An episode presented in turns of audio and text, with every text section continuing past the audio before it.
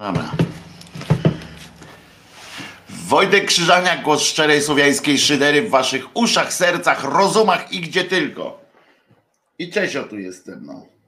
Czesio się chowa pod ten. O. Jest Czesio, pokazałeś swój tyłek tylko. O, jest. Jest Czesinek, proszę, zobaczcie. To jest Czesinek, który zaczepia mnie. Kochane stworzonko, uwielbiam Czesia, uwielbiam Czesia. O, przechodzi do swojego biureczka. Pytanie tradycyjne, czy konie mnie słyszą? Konie mnie słyszą, Czesław Gwiazdorzy i tak dalej. Słuchajcie, dzień dobry jeszcze raz wszystkim. Wojtek Krzyżaniak, głos szczerej słowiańskiej szydery w waszych uszach, sercach, rozumach i gdzie tylko. Jest dzisiaj czwartek, bo wczoraj myślałem, że jest czwartek, dzisiaj dopiero jest czwartek. Za to dzień 26 listopada 2020 będzie kalendarium, bo w kalendarium kilka ciekawych rzeczy będzie jeszcze. Wiele śmieszności, kilka dramatycznych sytuacji, które się ostatnio od Janie Pawlają. Wczoraj byłem znowu, poszedłem pod ten sejm. Muszę wam powiedzieć, chwilę tam byłem, bo jakoś nie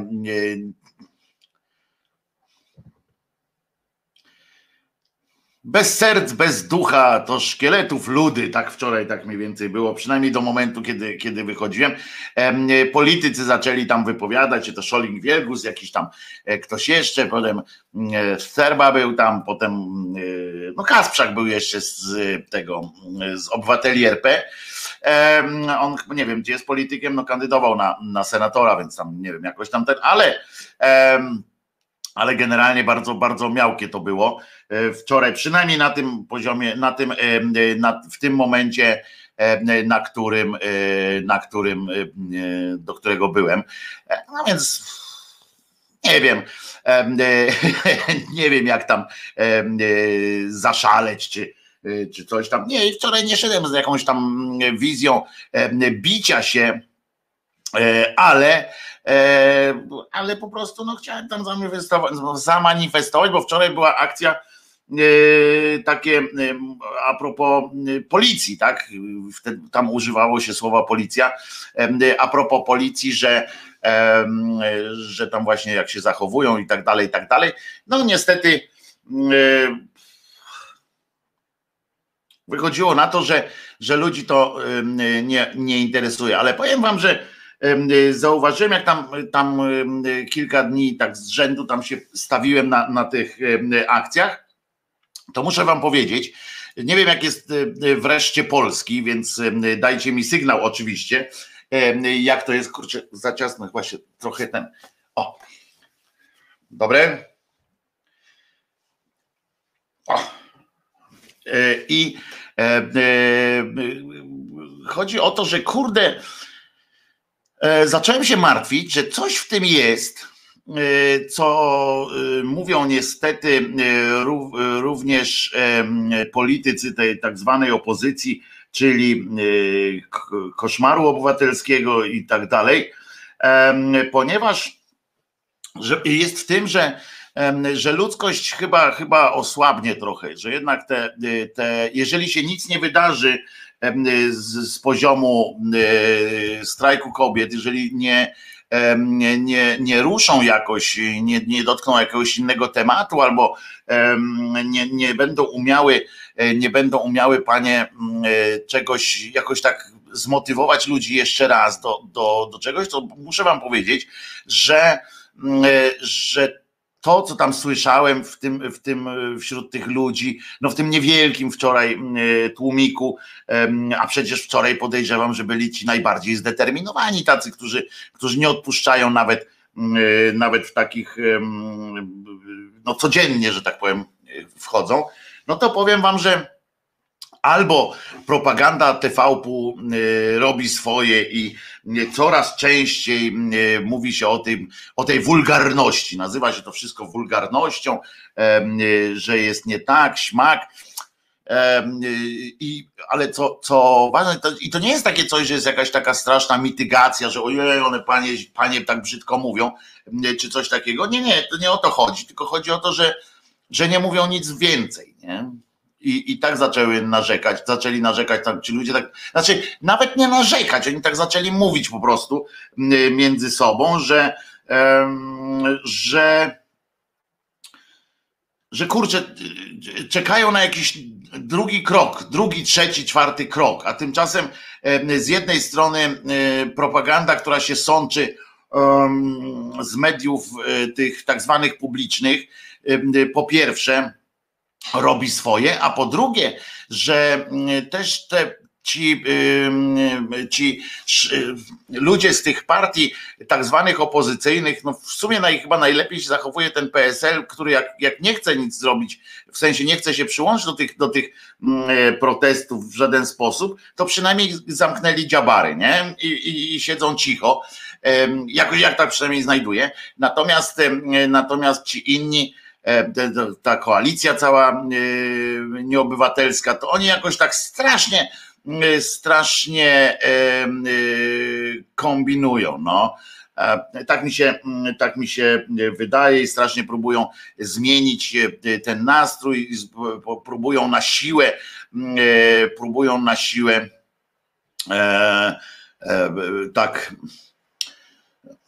łagodzić jakoś swojego lidera, tam gdzieś chcą pewnie wczepić, no bo ta Marta Lempart i Klementyna Suchanow stają się, taka jest moja diagnoza, że tak powiem, mądra, stają się trochę ofiarami własnego sukcesu i własnej poetyki, tak mi się wydaje na teraz. Być może za chwilę wróci jakiś tam taki bigiel w narodzie i być może coś tam, no nie wiem, moim zdaniem, nie chcę tu podpowiadać, ale gdyby teraz władza na przykład zechciała zrobić taki numer, żeby olać te zgromadzenia, to jest o tyle są od tego, żeby to wszystko zadeptać. O tyle są, naprawdę. Jak nie będzie podniety w związku z tymi policyjnymi jakimiś zadymami, to ludzkość, tak podejrzewam, odstąpi od tej akcji. Coraz mniej ludzi pamięta, że w ogóle o co tu chodziło, że tu chodzi na przykład na początek o to prawo do aborcji. Coraz mniej się pojawia w przestrzeni publicznej tych takich choćby napisów na murach z tym numerem telefonu do pogotowia aborcyjnego, tak to nazwę, w skrócie, nie wiem, czy się tak nazywa, czy nie. No i znowu przejdziemy do takiej tej akcji memów, do akcji takich tych czerwonych buziek w internecie, jakichś fajnych akcji. Tak mi się wydaje. Niestety to jest smutna konstatacja tak na dzień dobry, ale tak wczoraj mi się to wydawało. Wydało mi się, że to jest tak prawdopodobnie również, że to by wszystkim robiło dobrze. Ja mówię o scenie politycznej. Wszystkim by robiło dobrze, żeby Martę Lempart i Klementynę Suchanow gdzieś odsunąć, ponieważ znowu do głosu dochodzą coraz bardziej te takie ugrzeczniackie głosy, że a to nie wypada, a to nie ten, a to nie możemy być tacy radykalni. Pamiętacie, że zawsze jest taki głos się pojawia w pewnym momencie w każdej, no nie wiem, rewolucji, czy w każdym takim nad jakąś grupą, która chce coś zrobić i siłą rzeczy musi być radykalna, żeby coś zrobić, bo po prostu wynika to z jakiegoś takiego mocnego wkurzenia ich reakcja, to zawsze pojawiają się potem tacy wujowie, dziadersi, no jakby tam nazwać, stare ciotki, i zawsze mówią, nie, słuchajcie, musimy to rozegrać politycznie, słuchajcie, musimy to tak, śmak, owak. A ta milcząca większość, czy nawet w tym momencie jak już ruszająca większość, ale w ramach tak mniejszość, ale wiecie o co, kurczę, bo tak trochę jestem smutny z tego powodu, ale ta większość protestująca, ci ludzie, którzy tam coś robią fizycznie, to oni też mają jakąś tam granicę wytrzymałości. Część traktuje to jako happening, część po prostu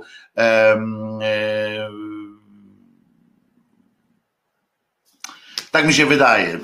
Pan Andrzej pisze dzisiaj w dobie internetu, panie Wojtku, to tam wreżycie, to nie dinozaury będą decydować. No nie, no właśnie chodzi o to, że gdyby to internet, panie Andrzej, decydował o tym, co będzie się działo, czy jak będą zmiany, czy nie będzie zmian i tak dalej, to my byśmy dawno już byli Australią, czy całą Oceanią nawet. Chodzi o to właśnie, że internet to się kończy na tym, że zobaczcie, jak dużo łatwiej jest wcisnąć like, unlike, czy inną pomarańczową buźkę,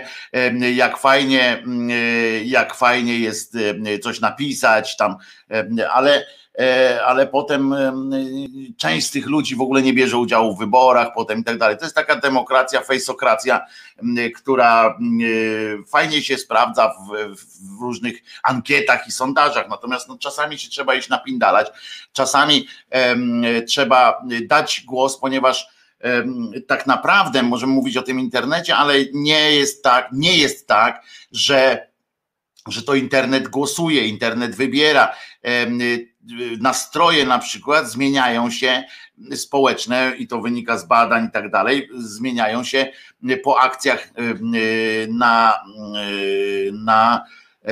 na ulicach na przykład, prawda, a nie po akcjach na fejsie. I to jest straszne.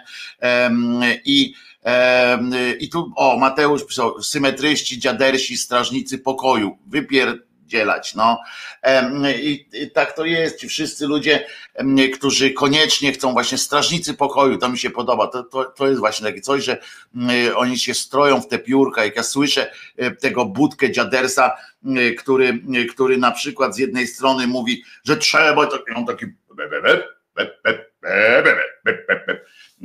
takie coś, ale potem ja słucham treści, którą on mówi, to on cały czas opowiada z takiej z pozycji kolesia, który właśnie zamierza się wycofać generalnie z jakichś tam postulatów. On już od razu na wejściu zgłasza coś takiego, że możemy ustąpić w takich miejscach. Nie ty będziesz ustępował, nie ty dokonałeś tej fantastycznej skądinąd sytuacji walki i nie ty otworzyłeś ten front, więc nie ty będziesz go zamykał. Żart. Przykry, ale żart, bo niestety to jest tak, że to właśnie Budka będzie zamykał ten front i to jest przykre, bo nie ci zamykają, którzy rozpoczynają. Zawsze się zdarza właśnie taki ktoś, kto mówi dobrze, ale no dobrze, a teraz powiedzmy, a teraz zajmijmy się tym na serio, nie? No i wtedy jest po prostu, jesteśmy w dupie, jak się zdarzy taki dziaders, albo, a jak jest odpowiednik dziadersa kobiecy, bo tam są też takie właśnie panie, właśnie jak jest odpowiednik dziadersa, babion, dziaders, dziadek i babcia, tak? To nie wiem.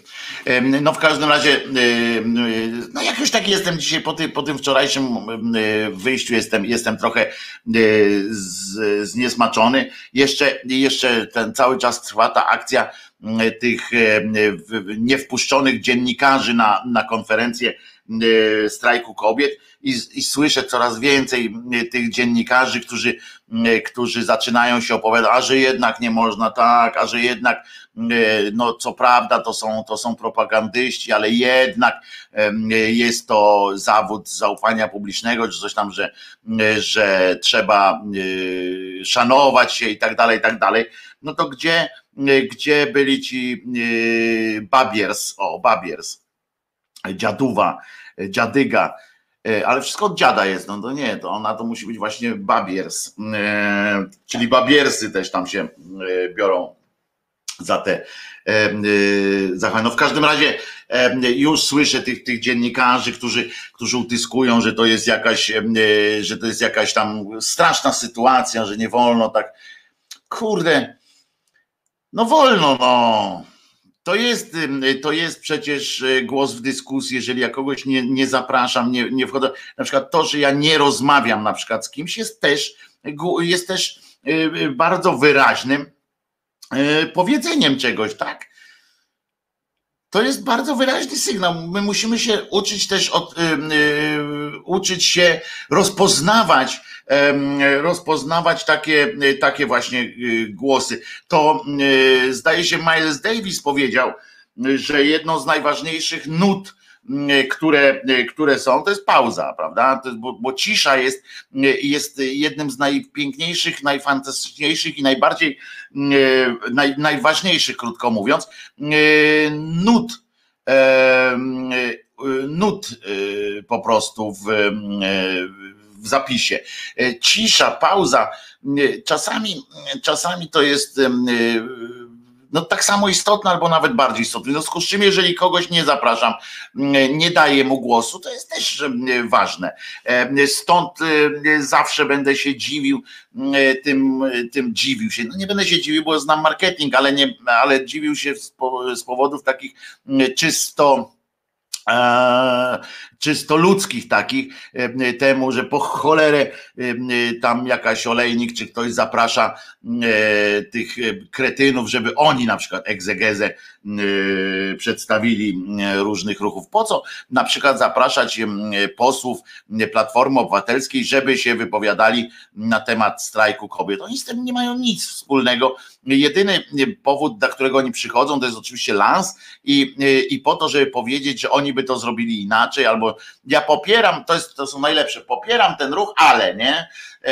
I wtedy jest, no taki dramat się robi, moim zdaniem. No dobra, ale to tylko tak się wyprułem trochę na początek z tej swojej obawy o to, czy to ma sens, czy to nie ma sensu, czy w którą stronę to idzie, bo trochę się boję, że pod płaszczykiem tego, że bezczelne babony typu Marta Lempart i Klementyna Suchanow załatwiają swoje interesy, zaczynają ludzie wątpić i to jest też prawda, w związku z czym no ja bym też sugerował Marcie i Klementynie, żeby gdzieś na łamach jakichś bezpiecznych nawet, ale w obliczu dziennikarza, który potrafi zadać jakieś pytania, żeby to rozkminić tę sprawę raz na zawsze, znaczy nie na zawsze, bo następni będą również, ale powiedzieć tak, to jest tu i dobra, lecimy dalej, nie przejmujmy się tym, a to jest tym ludziom, bo ja mówię to z poziomu tych ludzi, którzy też tam dzisiaj nie przyszli na przykład. Dzisiaj jest na przykład -3, nie? Za oknem. Co prawda słońce, ale jest -3, w związku z czym już się spodziewam, że znowu będzie trochę mniej. Słusznie zauważa pan Grzesiu, że jak to się mówi, na pełnej gazie nie da się cały czas jechać. No właśnie, nie da się, a moim zdaniem, podkreślam, tak, że ja nie jestem tutaj żadnym człowiekiem od dawania dobrych rad. Ja tutaj nie radzę ani Marcie, ani Klementynie, ja się tylko dzielę z wami swoją refleksją, że może za bardzo chcą i idą w tej takiej, za mało jest moim zdaniem tych argumentów do przodu, ale to też mówię, to mi jest łatwo mówić, jak jestem sobie z boku, prawda, i cwaniacze, że sobie tu siedzę. Także mówiła wczoraj w faktach po faktach, no tak, ale to jest wszystko takie, żeby to zrobić taką jedną, jakoś, ja nie wiem, komunikat i tak dalej, ale tak, że coś się dzieje właśnie w tym sensie i żeby to jakoś przebiło się do opinii, ale z drugiej strony właśnie mówię, żeby to iść też do przodu z tymi argumentami, ale jeszcze raz powtarzam, ja jestem po prostu za, tak? Tu się z wami w rodzinie, że tak powiem, dzielę się różnymi swoimi wątpliwościami, ale to jest na tej zasadzie. Jeśli chcesz oceniać i decydować, to z roli obserwatora stań się czynnym uczestnikiem. To zasada podstawowa. No więc właśnie byłem tym czynnym uczestnikiem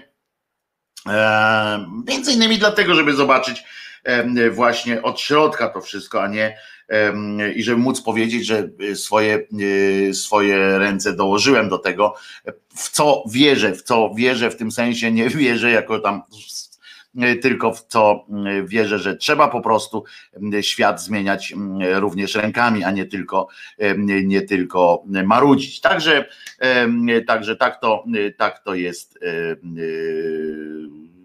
u mnie, że tak powiem. Dobra, przestanę jojczyć teraz, bo jojczenie nic nie daje. Trzeba ryjem do przodu, prawda? Jezus nie zmartwychwstał, a nie narzeka. A on ma gorzej, bo zobaczcie, jaka to jest przerąbana sytuacja. Naobiecywał ludziom. Moje obiecanki przy tym, co naobiecywał Jezus w tych księgach wszystkich i w tych chodził tam od wsi do wsi i mówił, ja was tu zbawię, ja wam tu zrobię różne sytuacje. Ludzie mówią, dobra, to masz tu 2,20, gdzieś tam ten, a on naobiecywał i potem nie zmartwychwstał. No i generalnie powinien narzekać, nie? Bo mówi, ja pierdzielę, głupio mi jest po prostu, albo jeszcze gorzej, znaczy nie, z tego powodu by nie narzekał, ale jeszcze gorzej, że on sam uwierzył w to i mówi, kurde, jestem, bo to fajnie jest tak uwierzyć, że jestem synem Boga, sam jestem Bogiem, w ogóle jest w pytkę i zobaczycie, może teraz dam się, kurczę, tutaj pokroić, jak ten ziemniak, co na szczyt szedł, mówi, będzie, kurde, ale zobaczycie, to będzie numer, jak trzeciego dnia przyjdę, powiem, dzień dobry, to ja jestem Jezus i jak zgodnie z obietnicą to do was przychodzę, tu chodźcie, coś zrobimy, coś zmienimy w swoim życiu, a nagle się okazało, że jedyne co może w życiu zmienić to skarpety swoje i to tylko wspomnieć właściwie o tym, że mógł zmienić. I to jest dopiero powód do prawdziwych zmartwychwstań. My na razie walczmy, róbmy swoje po prostu, napindalajmy się tam, gdzie trzeba, tam, gdzie nie, się nie napindalajmy. Wczoraj fajnie, w ogóle cały czas jest teraz mowa o psach, nie wiem czy wiecie, przy okazji zupełnie z innej bajeczki. Przypominam o tej akcji, którą wczoraj za sprawą Kulbabci ruszyliśmy. Ratujemy zwierzaki.pl. Trzeba wejść na taką stronę. Tam chodzi o ten zwierzakobus, który no, trzeba wymienić, bo bidula już nie nadgania. Wejdźcie na stronę Ratujemy Zwierzaki.pl i będzie dobrze. Znaczy, i będzie dobrze, no tak, dobrze mówię, i będzie dobrze. I tak Jezus miał szczęście, że na krzyżu nie wisiał, gdy było -3 na dworze. Ja nie wiem, muszę panie Jerzy powiedzieć panu, że no to nie jest tak, bo że lepiej jest. Jak było -3, to by sobie zamarzł spokojnie, a zamrażanie się jest jednym ukośnik zwierzakobus, jeszcze tam do tego można dopisać, ale wystarczy, jak tam wejdziecie, to już traficie bardzo, bardzo łatwo, na tym pomagamy zwierzakom. Ratujemy zwierzaki. Ale tak, można ukośnik zwierzakobus. Natomiast co chciałem powiedzieć, jak się zamarznie, to zawsze ludzie zamarzający zwykle umierają z uśmiechem na twarzy, bo tam jest taki okres, kiedy mózg podpowiada, że jest zarąbiście i że jest ciepło i w ogóle jest przyjemnie i tak odczuwamy takie ciepło jak dziewczynka z zapałkami na przykład. Też tak, ratujemy zwierzaki.pl, ukośnik zwierzakobus, pisze Beata. Tak to jest dokładnie. I no więc dlatego mówię, że nie będziemy narzekać. A co dzisiaj? Będzie kalendarium, dzisiaj będzie kilka fajnych sytuacji związanych, bo jeszcze muszę wam powiedzieć, pamiętacie, wczoraj się wyśmiewałem trochę, razem żeśmy się pośmiali z tej akcji kurii biskupiej jakiejś tam, że będą, znaczy tego pułkownika polowego Straży Granicznej, który wykombinował sobie, że będą uczyli się zapamiętywania, w ogóle taki sposób nauki i tak dalej, przez zapamiętywanie Ewangelii Świętego Mateusza i I zaczęli tam kombinować, żeby konkurs taki zrobić. No więc ja doczytałem więcej i nie uwierzycie w to. Nie uwierzycie w to. Ja już to, uwaga. 2 lata temu, był rok przerwy, a 2 lata temu odbyło się podobne szkolenie w ośrodku szkoleń, tylko że w Szklarskiej Porębie. Wówczas z inicjatywy dziekanów tam służby granicznej, dziekanów służby granicznej, odbyły się warsztaty, uwaga teraz, nie? Temat z etyki zawodowej pod tytułem, uwaga, inspiracje Ewangelii Świętego Łukasza w służbie funkcjonariusza służby granicznej. Płyną ludzie, bawią się i jest dobrze. Najważniejsze, że czuć się fantastycznie, najważniejsze jest czuć się dobrze, czuć się uśmiechniętym, zadowolonym i być przekonanym o własnej wyjątkowości. Tak jak o własnej wyjątkowości, niestety przekonani są, jak rozumiem, ciągle i wciąż tacy ludzie jak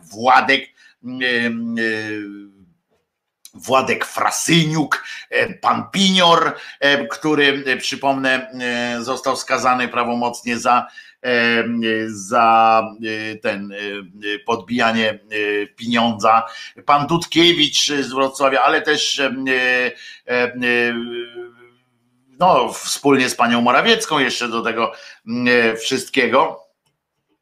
Podpisali list, proszę ciebie, proszę was, napisali, podpisali, kto tam pisał, kto podpisywał, to tam jest różnie.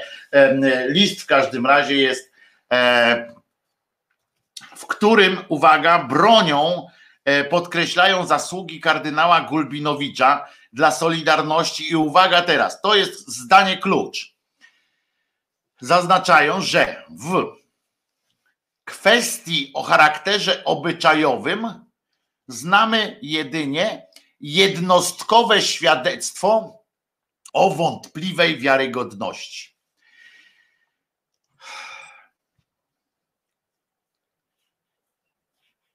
I człowiek by coś odpowiedział,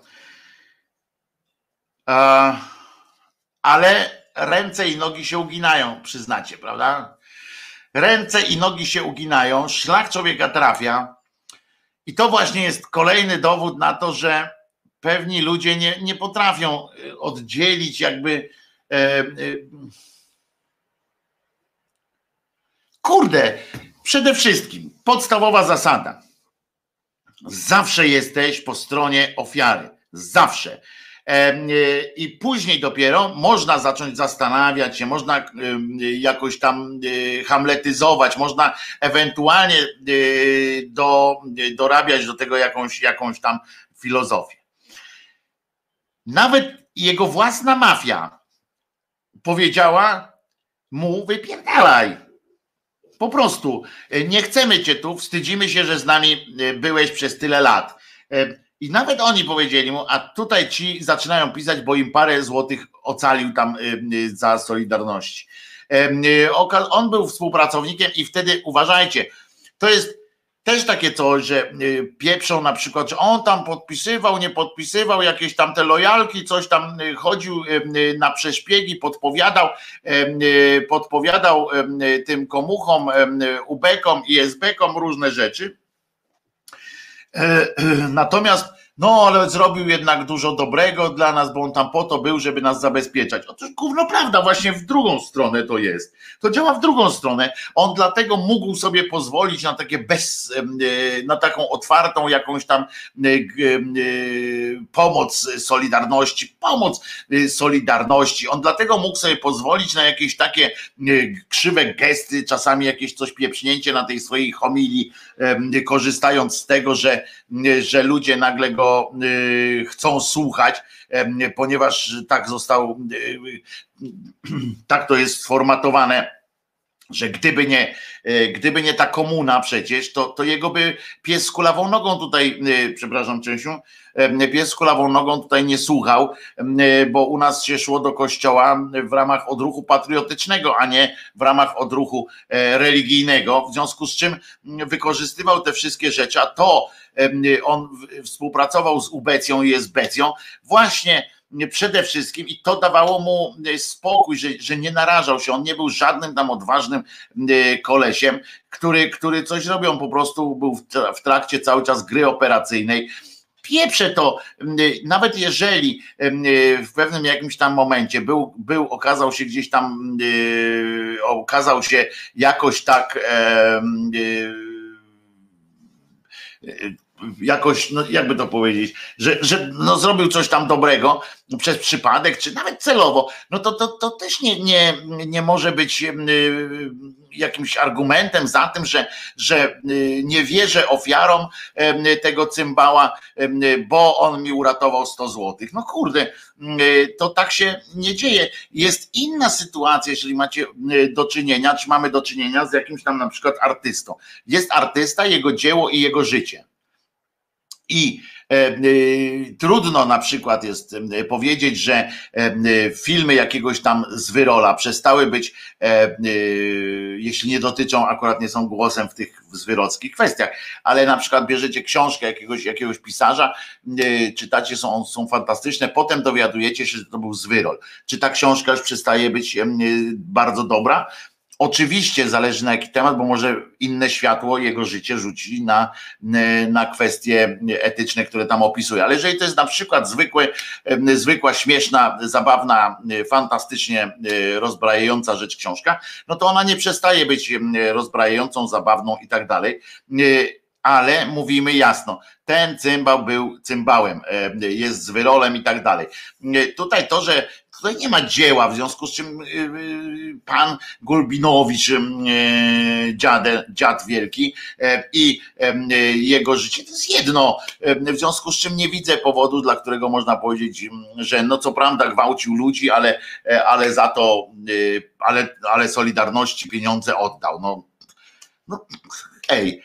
I dopóki tacy ludzie będą się znajdowali wśród nas, którzy będą uważali, że zawsze trzeba stawać po stronie środkowicy gdzieś tam, ale zastanówmy się, no nie, kurde, facet, co jest udowodnione, bo żeby jeszcze to było tak, że gdzieś ktoś mówi coś, to wiadomo, że trzeba się wstrzymać z oceną, ale to też nie tak, że trzeba mówić, że te ofiary to kłamią na pewno, że wątpliwej jakości i tak dalej. Co to w ogóle jest?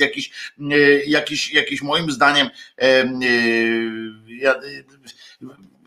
nie, dla mnie to po prostu nie wchodzi w rachubę. No i patrzę na tych wszystkich cymbalszczaków, o których piszą, i on jeszcze na ten kardynał, oni cały czas, on nie jest kardynałem, ja chciałem powiedzieć,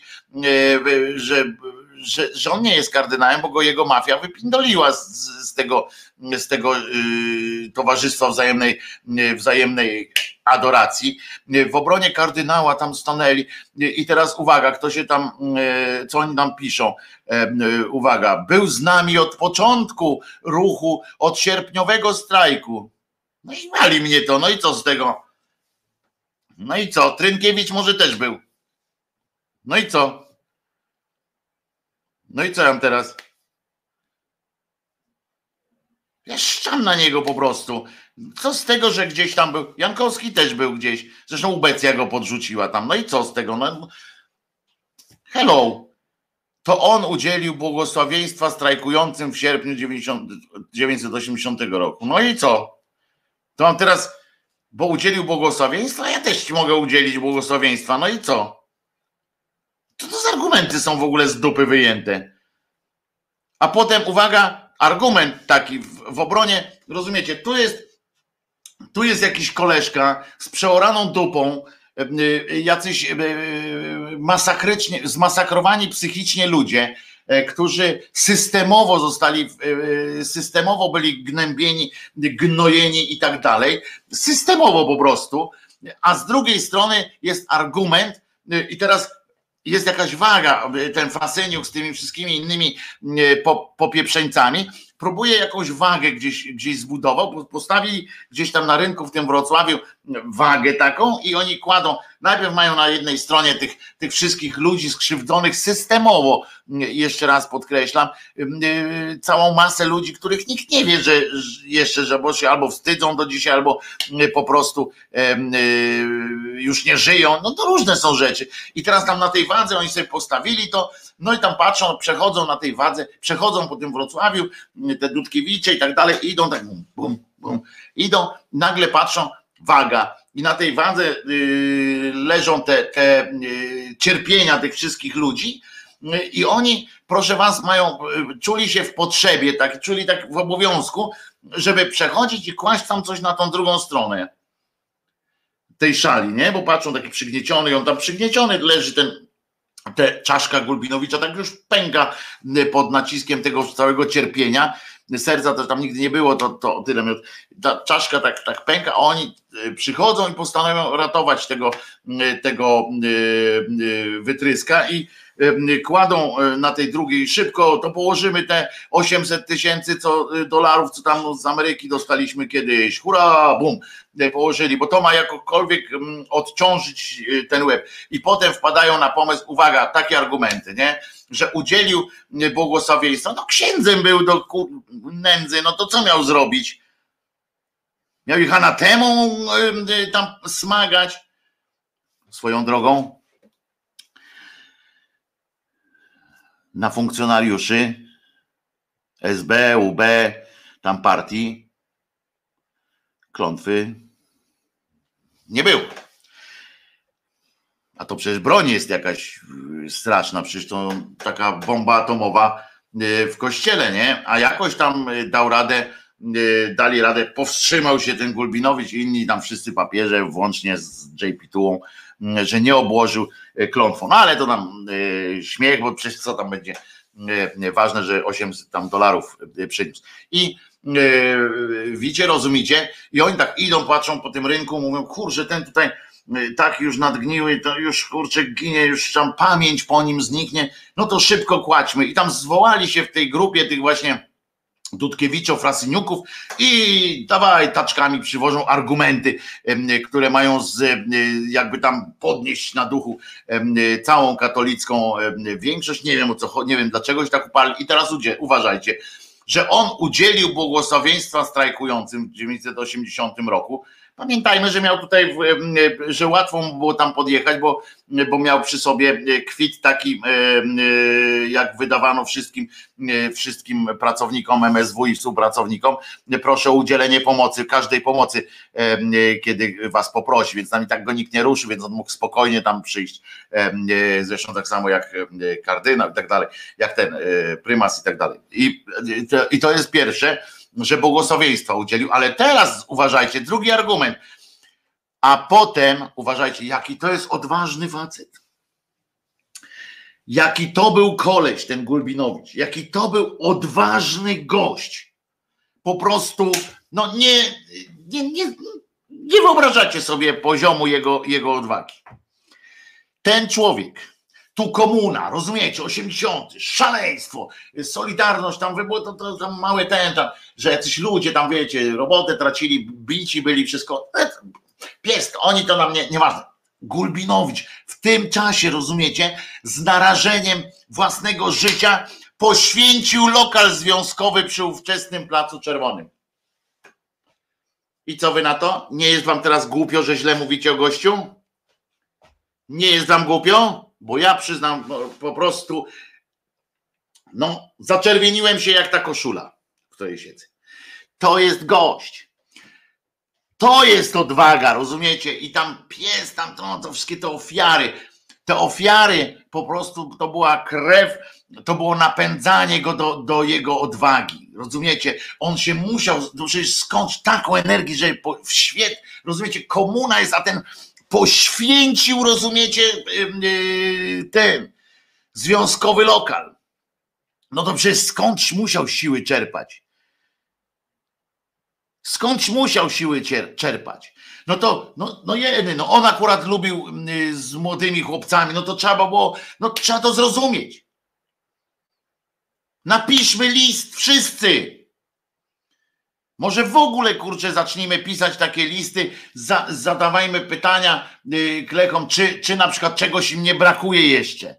W ogóle zastanówmy się, tak w ogóle weźmy, idźmy dalej, taki list weźmy, co oni napisali o tym Gulbinowiczu i na podstawie tego listu stwórzmy coś takiego, taki ogólny list do księży, czy jeżeli spełnimy ich jakieś fanaberie seksualne, czy jeżeli pozwolimy im, na przykład przywieziemy im na taczce ileś tam dzieci, nie wiem, cokolwiek, to czy oni będą w stanie pomóc nam w zwalczeniu PiS-u na przykład. I czy teraz tak samo, jak się okaże, że na przykład jakiś tam zwyrol w sutannie, uważajcie, bo to wbrew pozorom to nie jest głupie pytanie w kontekście tego, co się tu od Janie Pawla. Czy to nie jest tak, że na przykład skoro Gulbinowicz, zasługa jest tutaj te ofiary, tutaj jest poświęcenie, rozumiecie, lokalu, to czy nie jest tak, że teraz może jak ktoś nam pomoże w zwalczaniu PiS-u, stanie na przykład, pójdzie ze strajkiem kobiet, na przykład poświęci nam z okna, chluśnie wiadrem święconej wody, na przykład, no akurat dzisiaj przy mrozie -3, może to nie być działanie no jakieś bardzo fajne, zdrowe, ale no przecież intencje miał takie, że no, wylał tę wodę, to czy w związku z czym on już może gwałcić, może wykorzystywać swoją pozycję potem przez kolejnych 80 lat? No nie, kurde, trzeba oddzielić takie rzeczy i w ogóle co to jest za mierzenie takich sytuacji czy coś. Ale uważajcie, bo jego zasługi na tym, jak przyszli z tymi taczkami, każdy swoją taczkę, przywiózł plecaki, przywieźli z tymi argumentami, które mają przeważyć, tutaj leżą te ciała i cierpienia tych wszystkich ofiar Gulbinowicza i tych wszystkich jego różnych popaprańców, którzy razem z nim organizowali sobie w ten sposób wesołe życie staruszka i wesołe życie popaprańca. To tu leżą te, przyciskają go, ale coraz mniej go przyciskają, bo z drugiej strony oczywiście już Władek Frasyniuk naniósł, już tam Dudkiewicz i Pinior nawet na taksówkę wydał parę złotych, które dostał z łapówki i biegnie tam szybciutko jako kolejny autorytet moralny już tam wrzucać. Uważajcie, to on, uważajcie, to jest po prostu, to jest jeden za drugim argumenty, które przeważają to, że w ogóle ten człowiek, moim zdaniem powinni go wykopać z tej ziemi, znaczy wykopać, ja to bym go wykopał dosłownie, ale wiecie o co chodzi, wyjąć i jeszcze raz zwrócić mu te wszystkie jego ordery, czy co tam on tam ma. Ja myślę, że w ogóle powinni go wypełnić jakimś takim trocinami, pałę mu tak postawić i dzieci mu nadziewać na to. No kurde, to jest po prostu, jesteście popaprańcami. Przypomnę, że na drugiej stronie oni położyli, tak jak już wspomniałem, to, że błogosławieństwa udzielił dzielnie, po prostu, że z narażeniem życia po prostu poświęcił lokal związkowy, dzięki czemu, jak rozumiem, to uratowało nasz kraj po prostu i ile żyć ludzkich, bo gdyby tam nie było poświęcony, to czyżby się nie, jeszcze na Placu Czerwonym, zobaczcie jaki odważny był. Potem uwaga, wspierał dobrą radą ludzi kierujących Solidarnością. No, możemy zrozumieć, trochę to kładzie światło na to, jak ci ludzie potem się wykierowali, czy wyszli na ludzi, ale to inna sytuacja, ale rozumiecie, jak to był bezkompromisowy facet. To był twardziel jednak. Schindler w Niemczech to po prostu jakiś chłopak, to po prostu wiecie, to dla mnie to Sandlerowa, to są małe fiki. Ten wspierał dobrą radą ludzi kierujących Solidarnością. To on, uważajcie teraz, nie ograniczając się do symbolicznych gestów, jak wy po prostu bando leniwców. On nie ograniczał się do symbolicznych gestów. Jednoznacznie wspierał niezależny związek podczas obrad episkopatu. Wyobrażacie sobie to? Wyobrażacie sobie to? A jak wy byście się zachowali na posiedzeniu episkopatu? Co w ogóle jest kolejnym absurdem, że on musiał, jak się okazują, na posiedzeniu episkopatu był jakiś. Musieli bronić związku zawodowego niezależnego, co znaczy, że mieli go miał go przed kim bronić, ale pies go trąca. Sorry, cześć. Rozumiecie? To była odwaga. Teraz to wszystko jest tanie, łatwe. Ten koleś, nie ograniczając się do symbolicznych gestów, jednoznacznie wspierał Związek Zawodowy Niezależny podczas obrad episkopatu. Uważajcie więcej. Myślicie, że to koniec jego zasług? Otóż nie. On miał takie zasługi, że można było jeszcze dołożyć tych ofiar, że można było kopać w prokuraturze, tam szybko znajdować kolejnych księży, ponieważ na tej szali, na której chłopaki z Wrocławia wieźli argumenty przeciw, jest jeszcze bardzo dużo. Uważajcie. To jego postawa przenosiła się na dolnośląskich proboszczów i wikarych biorących udział w formowaniu niezależnych postaw. Ludzie, czy w tym kontekście, w kontekście jego zwyrolstwa, w kontekście tego, że ukrywał innych zwyroli, wiedząc, co oni robią, czy w kontekście tego całego zła, które zrobił właśnie w tej akurat dziedzinie,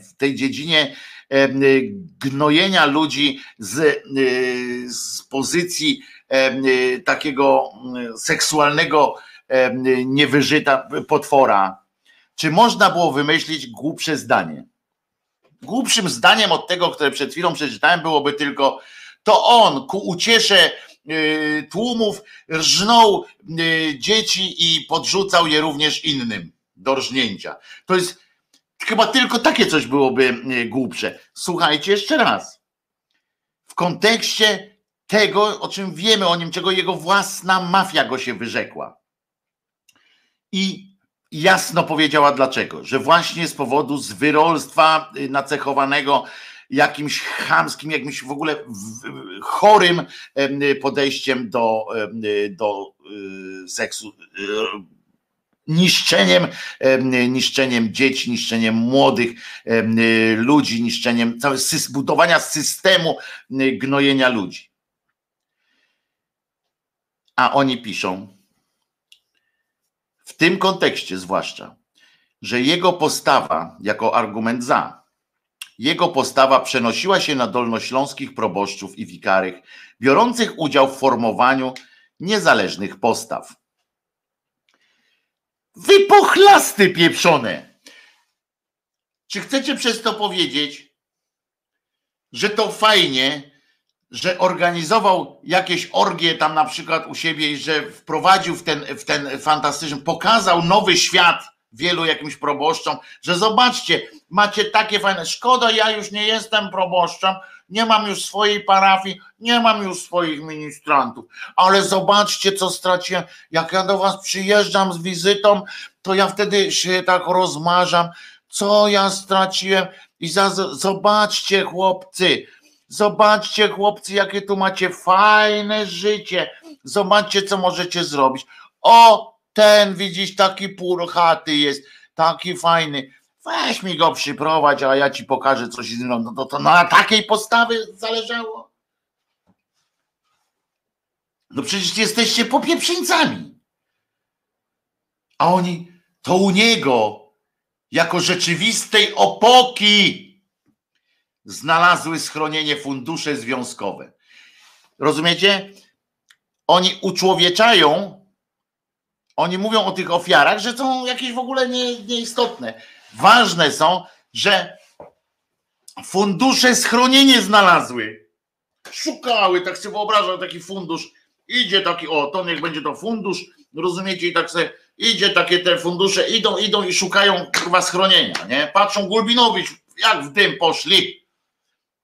Weź się pieprzni jeden z drugim. Wy macie troskę tu jakąś czytam o jakimś takim pieszczotliwym, wręcz takim tonie o tych funduszach. To on poprzez, uwaga, i to jest kolejny w ogóle, no to już ta szala już po prostu przeszła już tutaj, on wstał normalnie wręcz, on już go podnieśli. Bo uwaga, to on poprzez tradycyjny wigilijny opłatek integrował środowisko akademickie. Dzielny człowiek. Dzielny i nieprzejednany w swojej dzielności.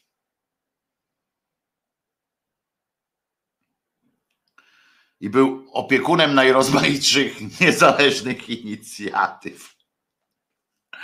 Od społecznych po artystyczne. Ja pierdzielę. Zarzuty o współpracy z SB to nazywają, że to jest kłamliwy nonsens. Mimo, że sam się przyznał, mimo, że powiedział, że tam było to. Kłamliwy nonsens. Bo oni tak daleko, tak dalece nie chcą w to uwierzyć. Zresztą szefowie IPN-u się tam podpisywali, dolnośląscy, pod tym, że on nie był nigdy i tak dalej.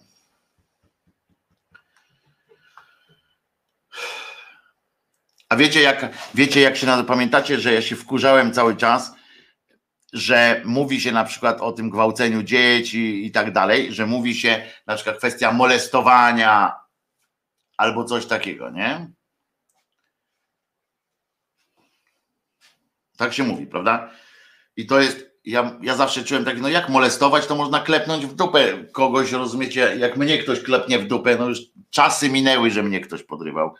Jak mnie ktoś tak klepnie w tyłek, to bym powiedział, że jest molestowanie, no. Jakby to na często, bo na przykład patrzyłbym na mnie i tak mówił, kurde Krzyżaniak, ale bym się z tobą bzykał. Nie? Ja bym się czuł na przykład nieswojo, bo mi się nie podoba, no to bym powiedział, to mnie molestuje, pan mnie molestujesz albo pani mnie molestujesz, zwłaszcza jakby jeszcze uzależniała od jakichś awansy czy coś takiego, no to. A to jest bzykanie dzieci, tak? To jest po prostu gwałt. No więc oni odnoszą się tak, że i dlatego mówię, że to molestowanie dla mnie jest jakiś w ogóle wyraz, klucz w takim kontekście, nie? Na przykład Trynkiewicz na przykład tam molestował młodzieńców. A oni mówią, że to molestowanie nazywają w ogóle jeszcze niżej, bo to jest kwestia o charakterze obyczajowym.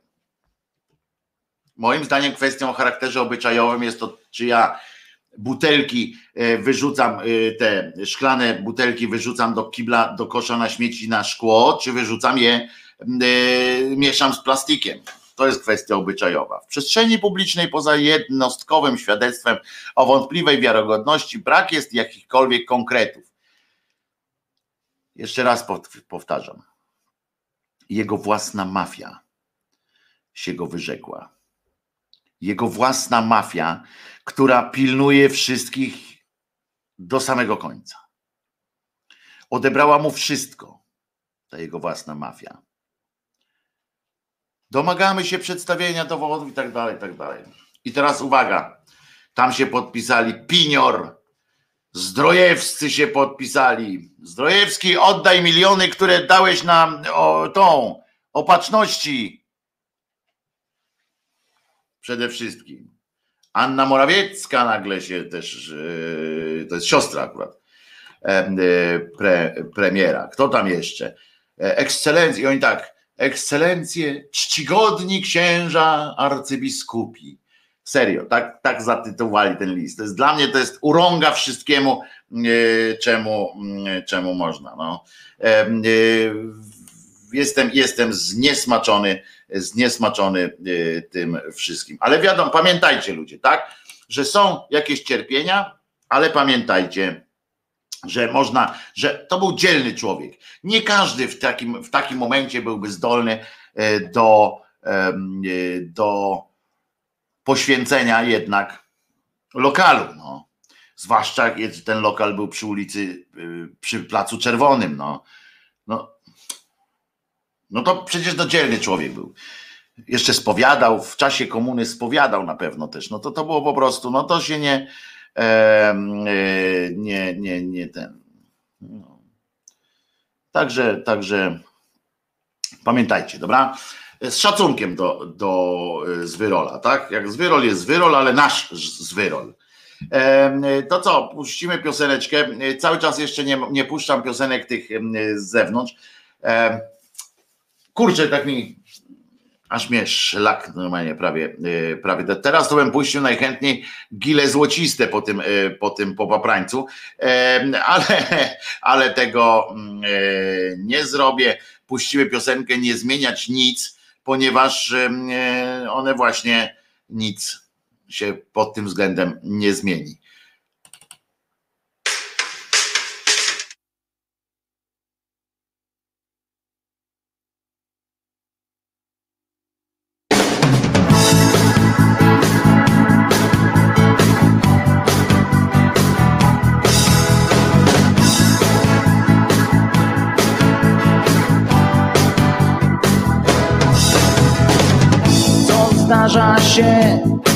To nie dzieje się naprawdę. Telefon dzwoni, a niech dzwoni cały dzień. Za oknem znów żur przed sklepem trzyma wartę. Może pijany gość na piwo mu da. Mamy jeszcze dużo czasu na to, by nie zmieniać nic. Mamy jeszcze dużo czasu na to, by nie zmieniać nic. Nie zmieniać nic. Nie zmieniać nic. Nie zmieniać nic. Nie zmieniać nic.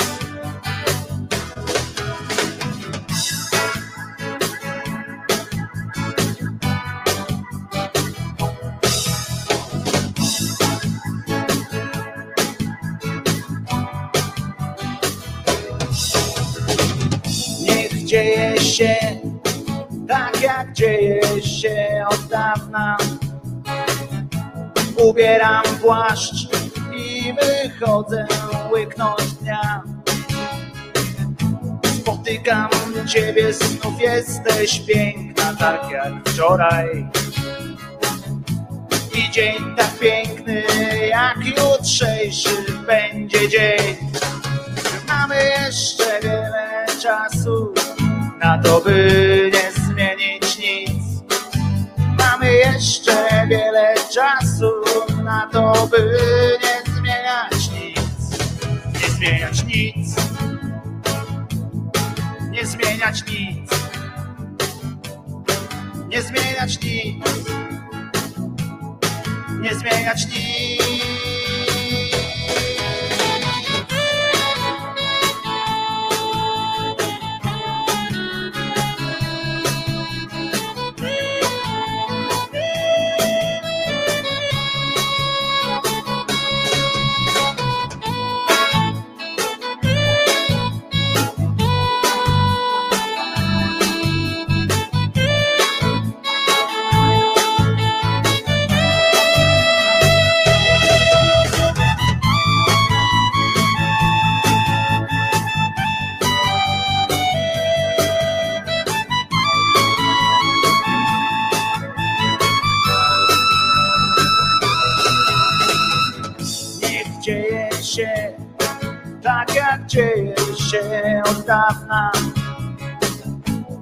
Zbieram płaszcz i wychodzę łyknąć dnia. Spotykam Ciebie, znów jesteś piękna, tak jak wczoraj. I dzień tak piękny, jak jutrzejszy będzie dzień. Mamy jeszcze wiele czasu na to, by nie zmieniać nic. Mamy jeszcze wiele czasu na to, by nie zmieniać nic. Nie zmieniać nic.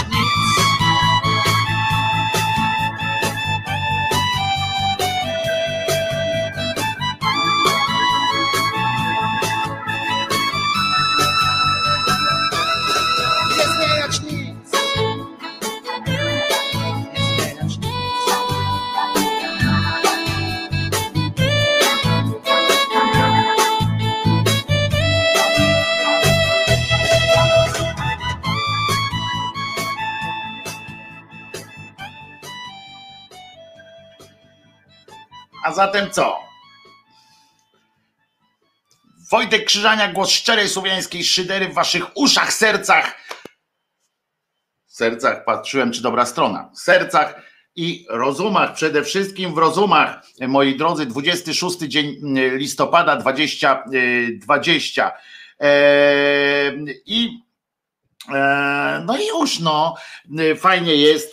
Pamiętajcie, jakbyście chcieli zapisać się jakoś dobrze, mądrze na tych, jak się nazywa, na kartach historii, to poświęćcie coś, nie siebie. Pamiętajcie tylko, ważne jest to, żeby nie poświęcać siebie, tylko żeby poświęcać względnie coś poświęcać. Albo kogoś, to też można na przykład, także pamiętajcie, jak będziecie przechodzili we Wrocławiu, tą wagę zobaczycie, to dorzućcie swoje tam świadectwo, że to był dobry, no chciałem powiedzieć dobry koleś był i mało pił, ale chyba nie, bo on tam nie wylewali za tak zwany kołnierz. No więc to tyle o cymbale Gulbinowiczu, a jeszcze więcej o tych cymbałach, którzy zdecydowali się taki napisać list wsparcia i gdzie, w którym po prostu niszczą prawdę w imię jakichś absurdalnych argumentów, które wysuwają. Wale to. Mam do was jeszcze prośbę, oczywiście przypominam, że całej audycji można również słuchać w wersji audio. Wszystkie linki są, znajdziecie zarówno przy kalendarium w naszym, na naszej stronie, na naszej grupie hashtag Głos Szczerej Słowiańskiej Szydery. Przepraszam.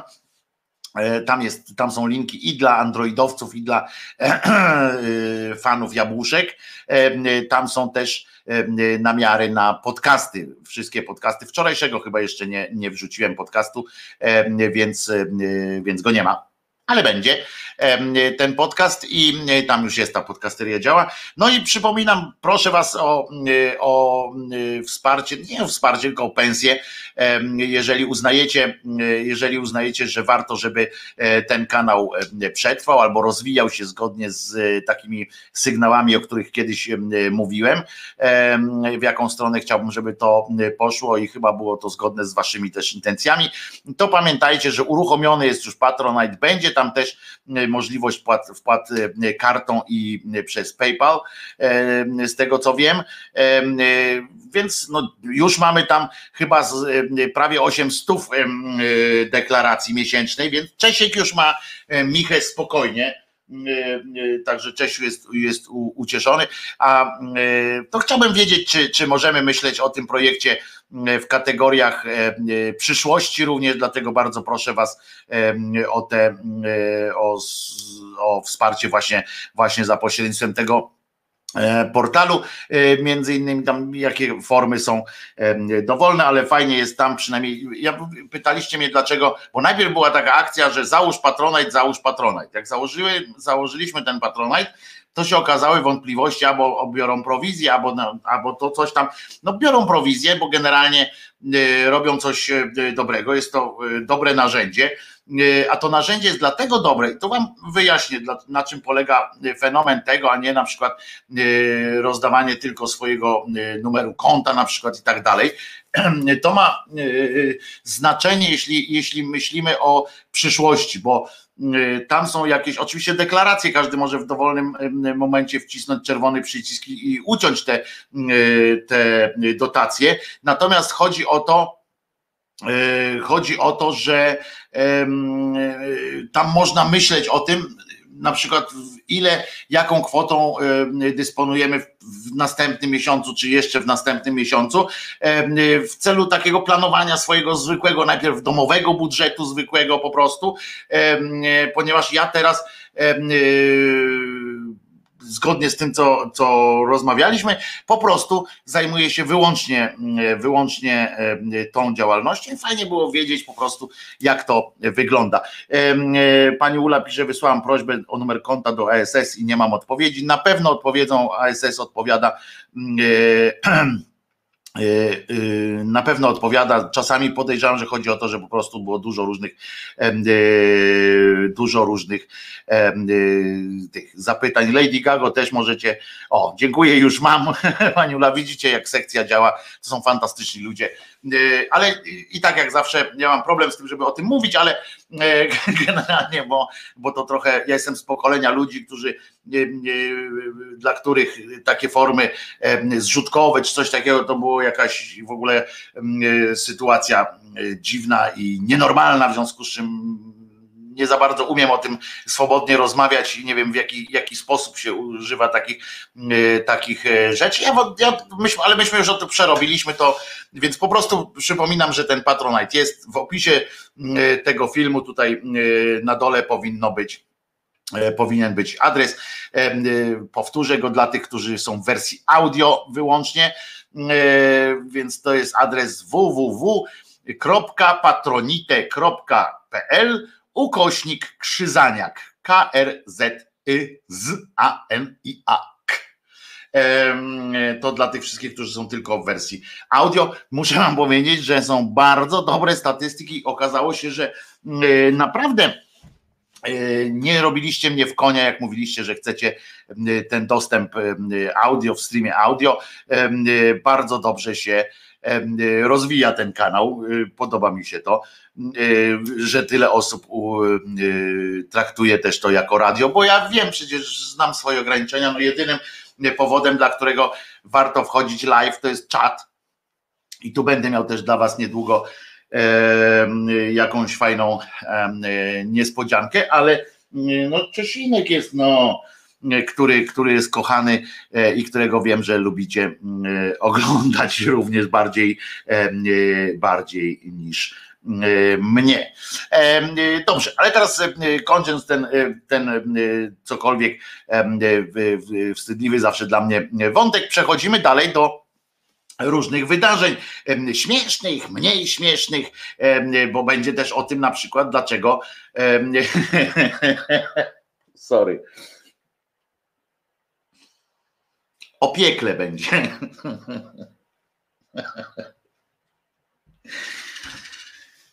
Oj, śmiesznie będzie o tym piekle, ale jest, bo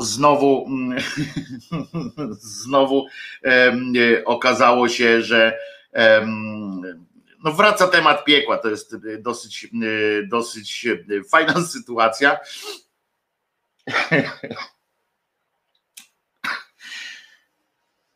No nie wiem, co ci ludzie mają w deklach, że w takim akurat momencie muszą wracać do tematu piekła i tworzenie. No dobra, ale to wrócę do tego, bo to na serio jest kwestia, którą warto by kiedyś szerzej rozkminić,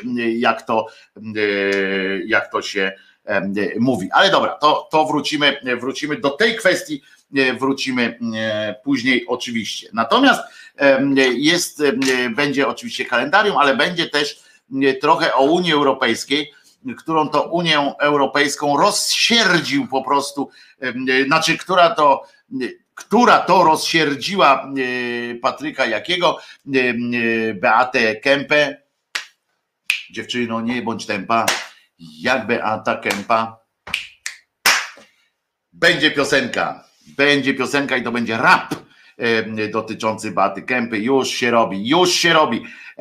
Ale w ogóle przypominam przecież, że będziemy pracowali nad społecznym projektem ustawy o zakazie aborcji prenatalnej i zabijania dzieci niezapłodnionych, znaczy nie dzieci niezapłodnionych, co ja gadam, dzieci nienapoczętych, i to będzie trzeba zrobić. No dobra, ale to może wezmę teraz to kalendarium, zanim tą Unię Europejską, czy nie? Wojtek, pomyśl o zagranicznych kontach walutowe, która chętnie by dodatkowała w euro, funtach i dolarach bezpośrednio ze swoich kont. Być może, no to sekcja słyszy, nie wiem, ja nie umiem, nie znam się na tym, sorry, ale będę myślał.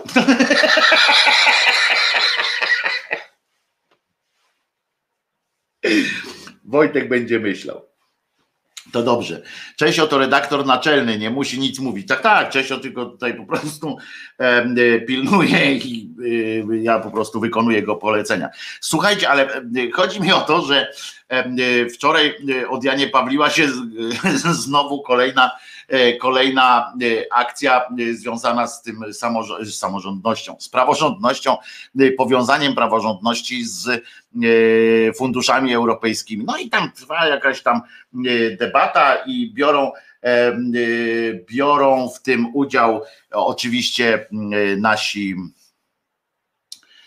europosłowie, europosłanki, no i tam była duża akcja, przebrali się różni zagraniczni posłowie, przebrali się w te koszulki strajku kobiet, czasami to śmiesznie wyglądało, czasami, bo oni tam częściowo na pokaz, częściowo nie, no dobrze chcieli prawdopodobnie, no ale zaczęli jakąś tam, padła też taka deklaracja o tym, że trzeba wspierać w Polsce prawo do aborcji i tak dalej. No i fajnie, bo po to jest w ogóle pole do dyskusji. Ale jakże się zdziwiły posłanki Prawa i Sprawiedliwości i w ogóle tamci posłowie, zdziwili się najbardziej jedno i w ogóle w Europie zdziwiło. Tak pojechali tam, zwłaszcza ci, którzy są tam pierwszy raz w ogóle w tym parlamencie, i oni mówią, kurde, co to za w ogóle obyczaje są jakieś głupie, że jak ktoś zgłosi jakiś projekt czy coś tam, to trzeba o nim gadać, że w ogóle jakaś dyskusja jest i tak dalej. Znaczy nie dziwi ich, że oni mogą mówić, ale dziwi ich, że w ogóle, że można tak sobie zgłosić projekt i on z urzędu jakby trafia pod dyskusję. To po prostu nie mieściło im się w głowie. I na przykład ta Szydło Beata, uwaga, zaczęła, ja sobie tu wypisałem, dlatego tak oko odwracam, że jest to próba narzucenia przez większość w Parlamencie Europejskim zasad, które nie są zapisane w traktatach. Tak powiedziała Szydło Beata, znana z tego, że na przykład, że nie publikowała tego wyroku Trybunału Konstytucyjnego, bo ona uznawała, jej większość uznawała, że ma to w dupie. I to jest taki, ale tu się dziwi, na przykład szaleństwo, prawda? Generalnie pani została zdziwiona, po prostu. A to nie jest tak, że to jest jakoś tak oczywiste, pani Beato. Nie wiem, ja nie chcę powiedzieć, że pani jakoś tam studia nie takie kończyła czy coś, ale tak mi się wydaje, że jakby pani na przykład na WOS kiedyś poszła, jeszcze teraz współczesna, to już pani dowiedziała, że jest tak, że przecież, że o to tu chodzi właśnie, że się tam jakieś prawa i zasady negocjuje i zmienia. Ja nie jestem może ekspertem do prawa europejskiego i w ogóle tamtych, do Parlamentu Europejskiego. Chciałbym w każdym razie powiedzieć, że na tym po to jest tam ten Parlament Europejski, że generalnie i w ogóle ta komisja, że generalnie chodzi o to, żeby cały czas coś robić. Generalnie Unia Europejska jest tworem żywym, pani Beatko, panie panie Patryku Jaki, a nawet ty tam, jakąś tam nazywa, ten co chciał być szefem, ten taki szlachciura niby, który tam chciał być tym szefem wszystkich szefów w Unii Europejskiej, ale nikt go, poza nim samym nikt go tam nie chciał i to problem jest. No w każdym razie o, dotarłam na czas. Wojtek, zwrócił ci ktoś już uwagę, że głupot o pierwszej fali feminizmu nagadałeś kilka dni temu, bo aż wstyd. Nie, pani Aniu, proszę bardzo, zapraszam. Pani mi powie, jeżeli ja głupoty jakieś wygadywałem na temat pierwszej fali feminizmu, to proszę bardzo, ja potrafię bronić tych swoich opinii, znaczy nie opinii, tylko to jest wiedza, to jest historia, tak? To jest kwestia historyczna, a więc możemy o tym podyskutować. Bardzo proszę, zapraszam pani Aniu. W każdej chwili. W związku z czym na pewno jakiś tam błąd popełnię, to nie mówię, że nie, bo zdarza się w ferworze walki, ale co do zasady na pewno nie nagadałem głupot w każdym razie o tej pierwszej fali feminizmu. Zresztą możemy zawsze rozmawiać, po to tu jesteśmy. I teraz, więc zapraszam panie.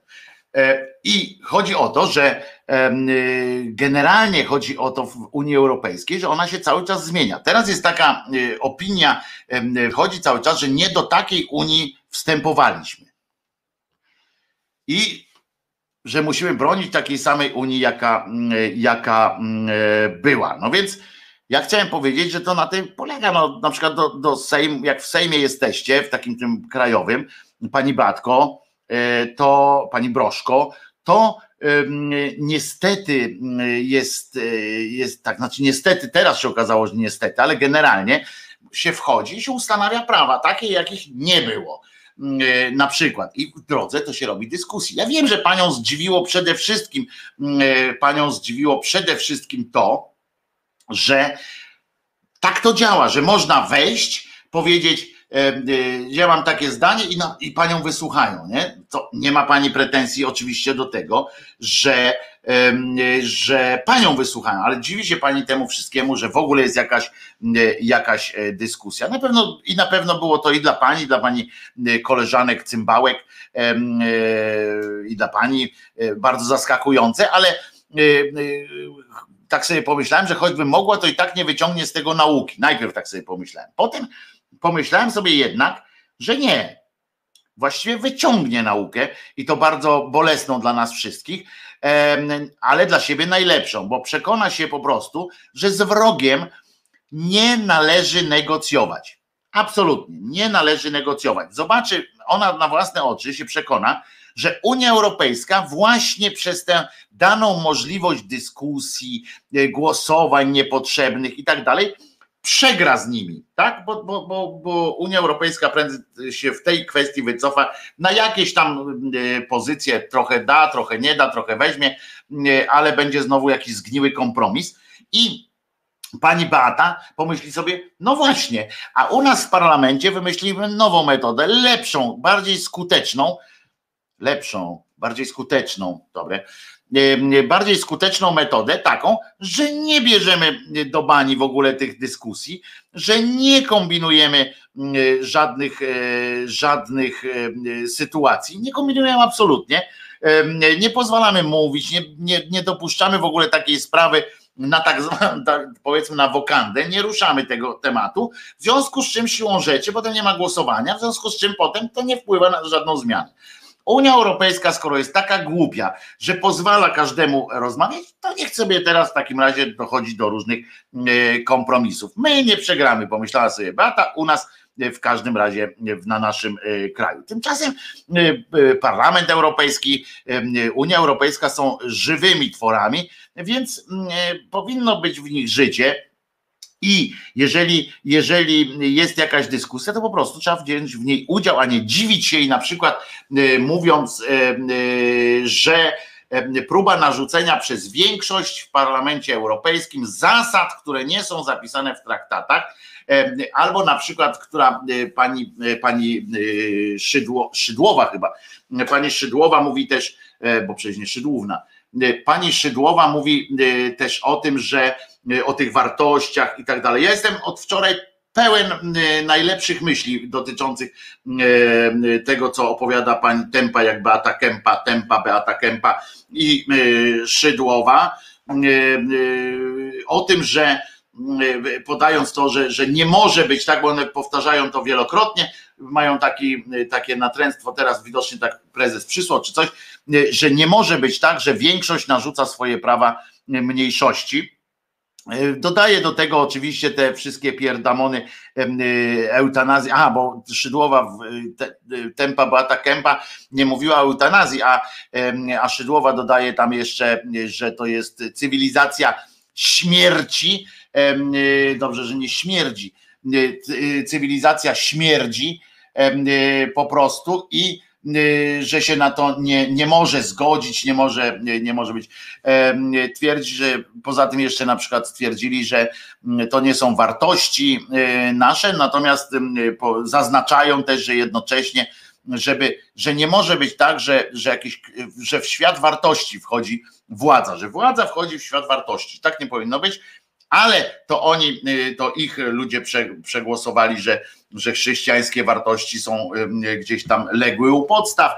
Oni przewidują różne inne, Szydłowa, głupia głowa, różne inne rzeczy. To jest dosyć przewrotne myślenie, które w jakichś takich logicznych sytuacjach dałaby nam do myślenia, prawda, że może by ktoś zaczął się zastanawiać, czy ona aby ma rację, czy nie ma racji, co by trzeba z tym zrobić. Niestety my nie żyjemy w jakichś takich logicznych czasach i nie ma co się spodziewać, że ktoś to podchwyci i zacznie tego używać, albo nie, na przykład, że zacznie egzekwować takie pojęcie od pani Kępy i pani Szydły. Po prostu nie i już, bo to nie ma żadnego dla nich znaczenia. Ewentualnie jakieś takie podpierdolki typu takie śmiesznostki, że sobie tutaj haha, ząba im naruszę i tak dalej. To tylko tyle się w tej sytuacji dzieje. A ja chcę przypomnieć, że generalnie mam nadzieję właśnie, że Unia Europejska będzie jakimś takim tworem, który swoje prawa zmienia, który zmienia swoje bo to, że też się mówi, że chrześcijanie, bo chadecy, chrześcijańscy demokraci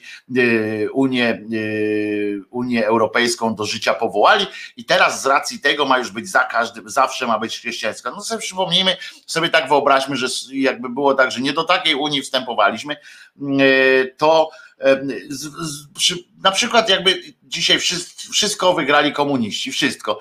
I co? I mamy oczekiwać, że skoro społeczeństwa we wszystkich tych krajach popchnęły komunistów do, czy tam na przykład jakaś partia skończonych ateistów na przykład tam wygrywa i mówi, i patrzą na to i tamten u podstaw leży chrześcijańskie coś tam. To przecież wiadomo, że społeczeństwa dadzą sygnał, żeby to zmienić. No ale ten. Awe Wojtek, wpadłem się tylko przywitać, bo brak czasu, oglądam powtórki do poduchy wieczorem. Okej, Sandient widzimy, a w Polsce mówią, że mniejszość nie może rządzić większością. Zakręciło ją, no więc właśnie, to jest kolejny dowód na to, że oni wszystko co oni robią w kontekście tylko tutaj tu i teraz. Nie, tam Unia Europejska ich nie interesuje. Oni są mentalnie, żyją w takich tutaj, tu i tylko tutaj w Polsce i tylko tutaj tutejszy elektorat ich interesuje. Opowiadają i wiedzą o tym, że ludzie są na tyle mało elastyczni w rozumie, że nie zwracają uwagi na takie nielogiczności, a nielogiczność jest oczywista i jest i jest czytelna jak najbardziej. Argument, że Unia nie jest tą, do jakiej wstępowaliśmy, jest po prostu z dupy. Wszystko się zmienia każdego dnia. Unia, Polska, ja i ty. Wszystko. Oczywiście, że tak. Również się zmienia na przykład to, że takie ktoś tam mógł powiedzieć, a ja się nie godzę, żeby nie wchodziłem do Unii Europejskiej takiej, w której w Polsce rządzi PiS, nie?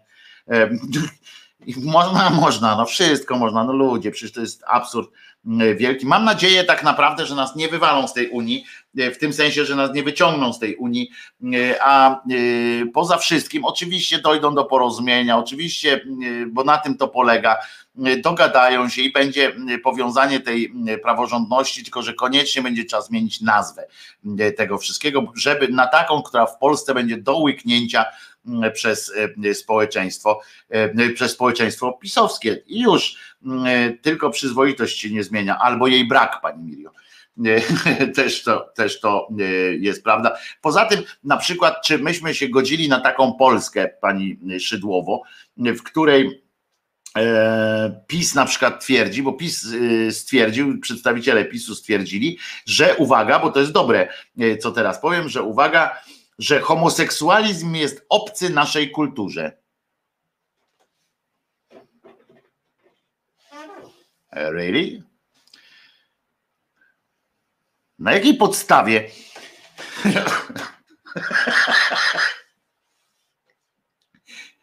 Macie jakiś pomysł, na jakiej podstawie można wysnuć taki wniosek, że homoseksualizm jest... Czesiu, no nie przy ludziach, na litość boską, że homoseksualizm jest obcy naszej kulturze. Czyli krótko mówiąc, homoseksualizm jest nieobcy jakiejś tam innej kulturze, jak rozumiem, że w ogóle generalnie homoseksualizm jest jakąś tam, nie wiem, no powiem szczerze, że trochę mi tam ten... Dlatego ja chodziłem do szkoły, która teraz się nazywa Szkołą Konopnickiej i to jest dopiero odjazd, bo ksiądz tak mówi, no to jest jeszcze ten, a co ma homoseksualizm do kultury, to jakaś aberracja. Chopin nie był Polakiem, ani Maria Konopnicka. No Chopin to wiadomo, że nie był Polakiem, chyba że akurat trwa ten konkurs chopinowski, to wtedy jest Polakiem, jeśli nie, to nie. To co, zajaramy sobie, oni są obcy, te pisiory i faszyści. Chopin był homoseksualny, Konopnicka była lesbijką, Dąbrowska. Więcej było w polskiej kulturze było tym, ale im chodzi chyba, ja tak myślę, że to chodziło o coś innego niż kultura jako takie, a nie wiem. Zresztą pieprzę to. Będziemy mówili o pewnym liście za chwileczkę, o tym, o świętach będziemy mówili. Wczoraj miałem powiedzieć o świętach, ale nie zdążyłem. Patrzcie, 3 godziny, ja nie zdążyłem o czymś powiedzieć. O świętach będziemy mówili i o tym, jak psychiatra, rozumiecie, uwaga, naprawdę, psychiatra skomentował słowa papieża o LGBT. No i oczywiście wrócimy również do kalendarium. Anna, Wójtek, oglądasz czy zamulasz? Ale co oglądasz czy zamulasz? Wultek jakiś. A o miękkiszonie też będzie. Wszystko po kolei. Słuchamy teraz na początek... Słuchamy piosenki. Ja się tak zastanawiam, jakąż to piosenkę teraz. O, rymy, niech będą rymy z Częstochowy i dobrej zabawy życzę.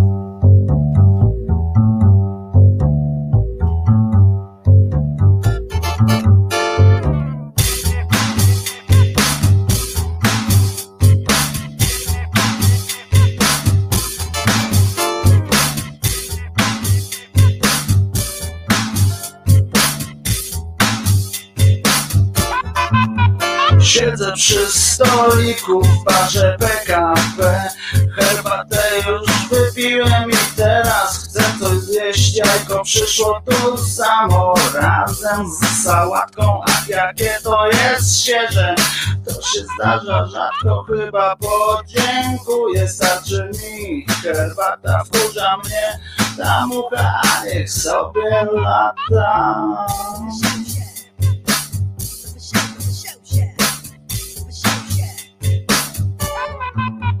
Pani bufetowa z bardzo dużym biustem, sądząc po fryzurze, to nie grzeszy gustem, ale ja mimo tego wciąż się na nią gapię, w myślach ją rozbieram i za cycę łapię. Wychodzę już z baru, patrząc w bufetową i zajadam starą bułę z pasztetową.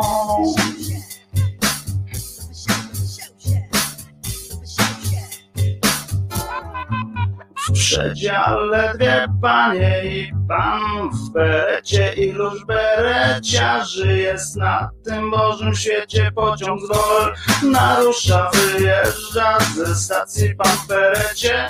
Chyba wraca z delegacji, nagle zgasło światło. Nie widzę niczego, słyszę jakieś piski, domyślam się dlaczego.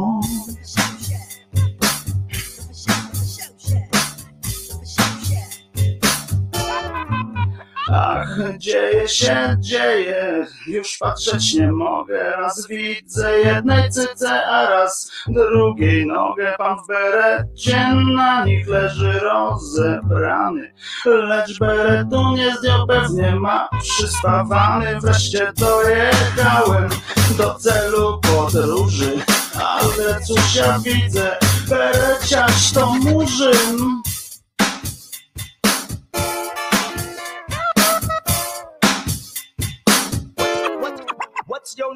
Częstochowskie rymy, rymy częstochowskie, rymy częstochowskie, boskie. Częstochowskie rymy, rymy częstochowskie, rymy częstochowskie, boskie. Boskie. Wojtek Krzyżaniak, głos szczerej słowiańskiej szydery w waszych uszach, sercach, rozumach. To są tutaj, nie w kolanie. I na wolności oczywiście 26 dzień listopada, czwartek 2020. Ile dzisiaj? Dziś moja Sunia Jagunia kończy 18 lat. Jakieś życzenia? Ależ oczywiście, hał, hał, łuf, łuf, 18 lat, no to proszę jej dać zajarać. W końcu to jest albo pierwszy kieliszek czegoś mocniejszego. Nasza kultura chrześcijan. Czesinek przyszedł, to tylko patrzeć, jak naczelny się pojawi. Nie, naczelny to właśnie przyszedł. To ja jako taki zwykły wyrobnik tutaj jestem koło Czesinka. Chcieliście, żeby o miękkiszonie powiedzieć coś? Muszę wam powiedzieć, że wczoraj sprawdziłem, więc najpierw o tym miękkiszonie, sprawdziłem wczoraj, czy istnieje taki wyraz w słowniku i nie znalazłem miękkiszon, bo chciałem definicję znaleźć miękkiszona, nie udało mi się, niestety, tak pobieżnie tylko przejrzałem, bo przecież nie to, żebym się wszystkimi słowami pana Zera jakoś szczególnie interesował, więc to nie było też tak, że jakoś tam ruszyłem do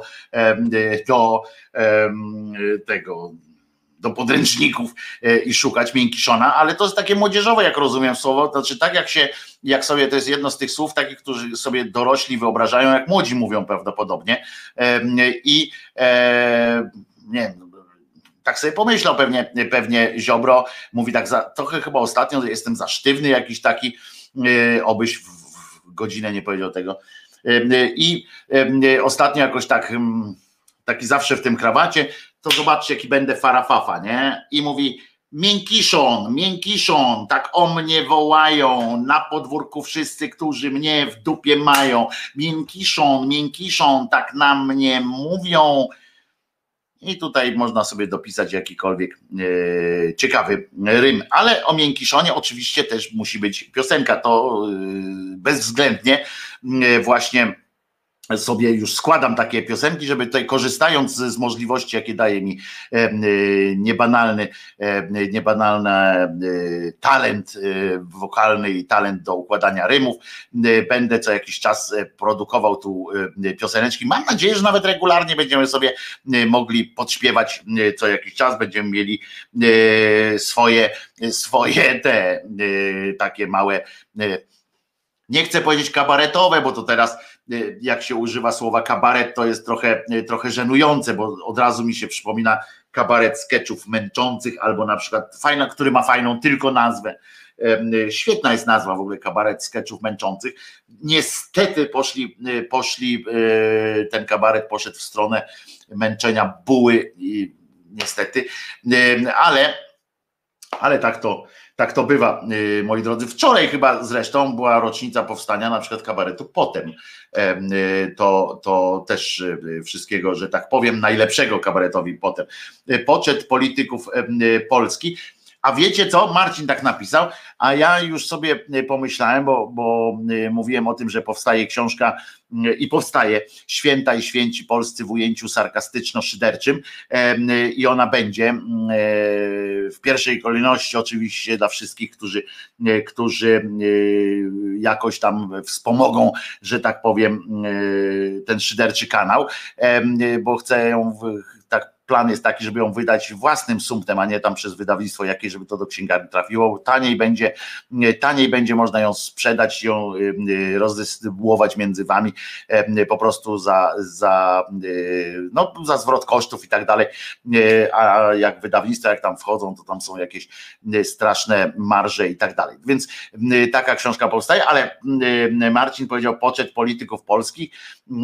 Tak, też o tym sobie myślałem, żeby stworzyć coś takiego, taki poczet polityków i polityczek polskich, tylko szukam najpierw fajnego klucza, według jakiego można by to zrobić, bo oczywiście też będą, bo wszystkie te książeczki z tej serii będzie w ujęciu sarkastyczno-szyderczym. I teraz politycy polscy, czy tam jakieś to muszę wymyślić ten wstęp, tak, bo tam Święta i Święci Polscy, a tutaj będzie na przykład coś tam w ujęciu sarkastyczno-szyderczym i taka seria tych książeczek, felietoników będzie też o tym jak najbardziej myślę, bo nasi politycy są bardzo wdzięcznym tematem.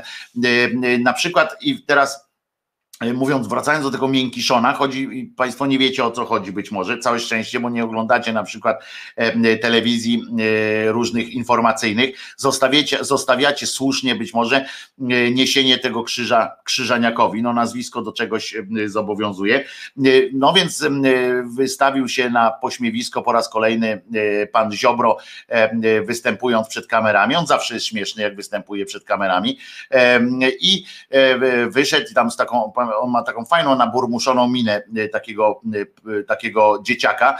Ciekawe swoją drogą, jak on by wyglądał w tym, z zarostem, nie? To jest swoją drogą bardzo ciekawa rzecz, całe szczęście komputer daje taką możliwość, żeby zobaczyć jak on by wyglądał z zarostem, na przykład z wąsami albo z wąsami i brodą. Ja chciałbym zobaczyć tak naprawdę, bez jakichś przerysowań, tylko po prostu, bo jak pamiętacie, jak niejaki Hoffman, dopóki był w PiSie, to był taki też okrągły strasznie i gładki, nie? Jak pupa niemowlaka, a potem jak wyszedł z tego PiSu, to zapuścił taki zarost i od razu zrobił się jakiś taki bardziej farafafa i taki przystojniejszy, przyjemniejszy, no więc zobaczymy co to jest, no ale wyszedł i powiedział a propos negocjacji z Unią Europejską, taki miał, rozumiem, że taki psztyczek to miał być, czy takie uderzenie wyprzedzające w Mateusza Pinokia Morawieckiego, codename premier, że trzeba w negocjacjach być, i ja tutaj patrzyłem na to, jak to dokładnie powiedział, Polacy nie dadzą sobie wmówić, że czarne jest białe. Panie Zbyszku, dali sobie to wmówić już kilka razy, także spoko. Damy radę, panie Zbyszku, da pan radę, pan to kilka razy wmówił, ma pan jeszcze kolegę, wiem, że się pokłóciliście kiedyś z kolegą Kurskim, ale macie wspólne interesy, więc, bo chciałem powiedzieć wspólny interes, ale gdzie tam, każdy ma własny, jeden mniejszy, drugi większy, no każdy na taki jaki może. No w każdym razie, uwaga, Polacy w większości są dużo bardziej roztropni i odważni niż lewicowo-liberalne elity. Ja wiem. No nie.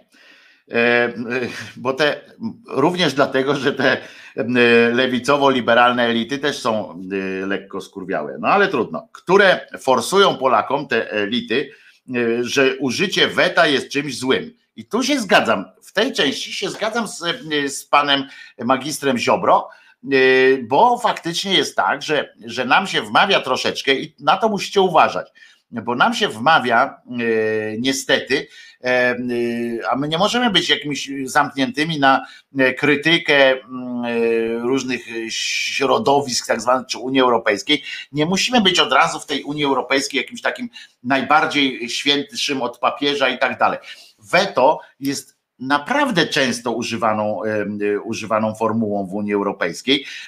Myśmy jeszcze chyba z tego nie skorzystali, a inne kraje korzystają z tego, bo to jest jedna z procedur, które są wpisane w charakter Unii Europejskiej i można z tego korzystać. Ja naprawdę nie mam problemu z tym, że dla zasady nie mam problemu z tym, że polski rząd użyłby weta. To w ogóle nie o to chodzi. Tu chodzi o ten temat akurat, który mi nie pasuje, żeby akurat teraz się tak wetowali, ale nie jest też tak, że to jest coś, jakaś straszna sytuacja. Po prostu nie i już. Ale gorsza jest ta druga część wypowiedzi, bo tam Polacy nie dadzą sobie wmówić, że czarne jest białe. I teraz tak, w negocjacjach nie można być miękkiszonem, trzeba być twardym. Generalnie to się kiedyś mówiło, że nie można być miętkim. To tak było, ale miękkiszonem to jest takie trochę do tego ogórka kiszonego, tak, że chodzi o to, miękkiszon to chyba jest... Miękkiszon to chyba jest taki ogórek właśnie ten kwaszony, czy tam kiszony, czy jak on się tam nazywa, który się za długo tam przeleżał i jest taki, wiecie o co chodzi, że nawet zupy z niego nie można zrobić, taki jest, on gorzknieje i w ogóle jest takie to słabe. Co, Czesiu, tam usłyszałeś? Duchy widzisz? Czesiu, duchy widzisz, kochany?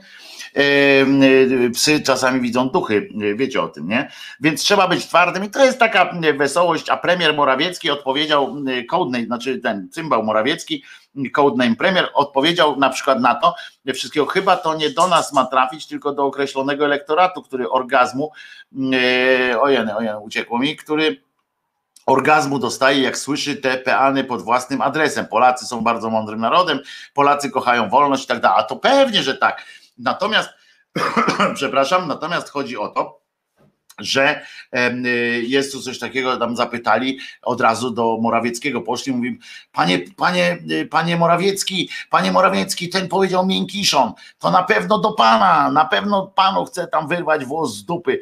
No to miękkiszon Morawiecki stwierdził tak, ja sobie wyobrażam, jak pan sobie wyobraża, on obraził pana, pan sobie teraz, jak pan będzie z nim rozmawiał, na co Morawiecki z właściwym sobie kretynizmem w twarzy, w głosie, we wszystkim mówi tak, ja sobie wyobrażam tę współpracę bardzo dobrze. Otóż znowu wracamy do języka i to przypierdolkę taką zrobię, no żeby nie było, że się go czepiam, tak naprawdę. Trochę przypierdolka taka po prostu, że generalnie bardzo dobrze, jak sobie wyobrażać, bardzo dobrze, to nie wiem, co to znaczy bardzo dobrze wyobrażać sobie. Czy wyraźnie, czy w kolorach i tak dalej, bo to jest kwestia, pytanie, jak sobie pan wyobraża, to nie chodzi o to, żeby powiedział pan, że wyobrażam sobie często, na przykład, no to nie chodzi o to, tylko że tutaj on bardzo dobrze, znakomicie, ale wiem o co chodzi, tak przypieprzam się. Tak jak do tej pory, dodał, i tu już jest, i tu się rysuje już jakaś taka nić niezgody, że tak powiem. Nie mam z tym żadnych problemów, każdy zajmuje się różnymi obszarami bardzo ważnymi dla życia społecznego, życia gospodarczego. Zobaczcie, premier naszego rządu niestety odpowiada, że w jego rządzie każdy zajmuje się sobą i się jeden drugiemu nie wpierdziela. Wiecie, co to znaczy? To znaczy, że jest źle po prostu najzwyczajniej w świecie, ale ja miałem teraz powiedzieć parę słów. O, zobaczyłem jak wygląda Ziobro, dostałem Ziobrę z wąsami, ale nie tam takie podkręcone mi. Nie, mi chodzi o to naprawdę tak, żeby przyłożyć taki taki ten zarościk, taki bez jajec. Tak chciałem po prostu, naprawdę chciałem wiedzieć, jak wygląda, jakby wyglądał Ziobro, jakby wydoroślał na przykład, nie? Bo on teraz wygląda jak takie dziecko burmuszone. Pamiętacie, jak on to... Jakby klocków nie dostał. Możesz klockiem dostać, uważaj. No więc dzisiaj się wydarzyło, dzisiaj jest 26 dzień i o, jeszcze jakieś zdjęcie dostałem, to może to jest. Super by wyglądał. Pan Michał mi tutaj na FaceAppie to zrobił. Super by wyglądał. On jest idiotą, że tego nie robi. Naprawdę. Panie Michale, kurczę, pan to wrzuca gdzieś to zdjęcie. Genialnie po prostu. Genialnie by wyglądał. Mąż stanu, normalnie dziewczyny by się ustawiał, chłopaki by się też do niego ustawiały, w kolejce. No ale to widzicie, fajna sytuacja. Bardzo mi się podoba, dziękuję panie Michale, bardzo dobrą mi pan zrobił tutaj robotę. Zobaczyłem tego pochlasta, znaczy byłoby to źle, bo on wygląda lepiej niż wygląda. Pewien kłamca, Mateusz odpowiedział szefowej komisji Ursuli von der Leyen i że prawo wtórne Unii Europejskiej, takie jak rozporządzenia czy dyrektywy, nie może omijać, nie może nadpisywać niejako prawa pierwotnego, czyli prawa traktatowego. Tada! Następny się wpisał, widzicie? Więc to jednak jest tak, to czytam, co szydercza, anarchistyczna sekcja szydercza w kalendarium w rozdzialiku komentuje się, napisała, bo to się dokładnie wpisuje w to, co ja mówię teraz o tym ostatnio, pani Szydłówna, pani ta Kępówna, jadą z takim przekazem, że właśnie, że tu nagle one pilnują prawa i tak dalej. Przypominam, że ktoś tam nie wydrukował tego wyroku Trybunału i tak dalej. To tak jak w porządku prawa krajowego konstytucja stoi i uwaga, nie, bo on to powiedział, ten z tym długim nosem takim, to tak jak w porządku prawa krajowego konstytucja stoi wyżej niż ustawa, a ustawa stoi wyżej niż rozporządzenie. No więc ja chciałem panu powiedzieć, panu Mateuszu, że pan był kiedyś że pan jest w takiej partii, która jeszcze, co prawda pan nie był wtedy premierem, tylko tam jakimś ministrem od pieniędzy, więc pan mógł nie słyszeć tego. Jest takie stwierdzenie, że najważniejsze w Polsce prawo to jest jakie? To jest regulamin Sejmu. Otóż regulamin Sejmu zdecydował na przykład o tym, że nie drukuje się tego,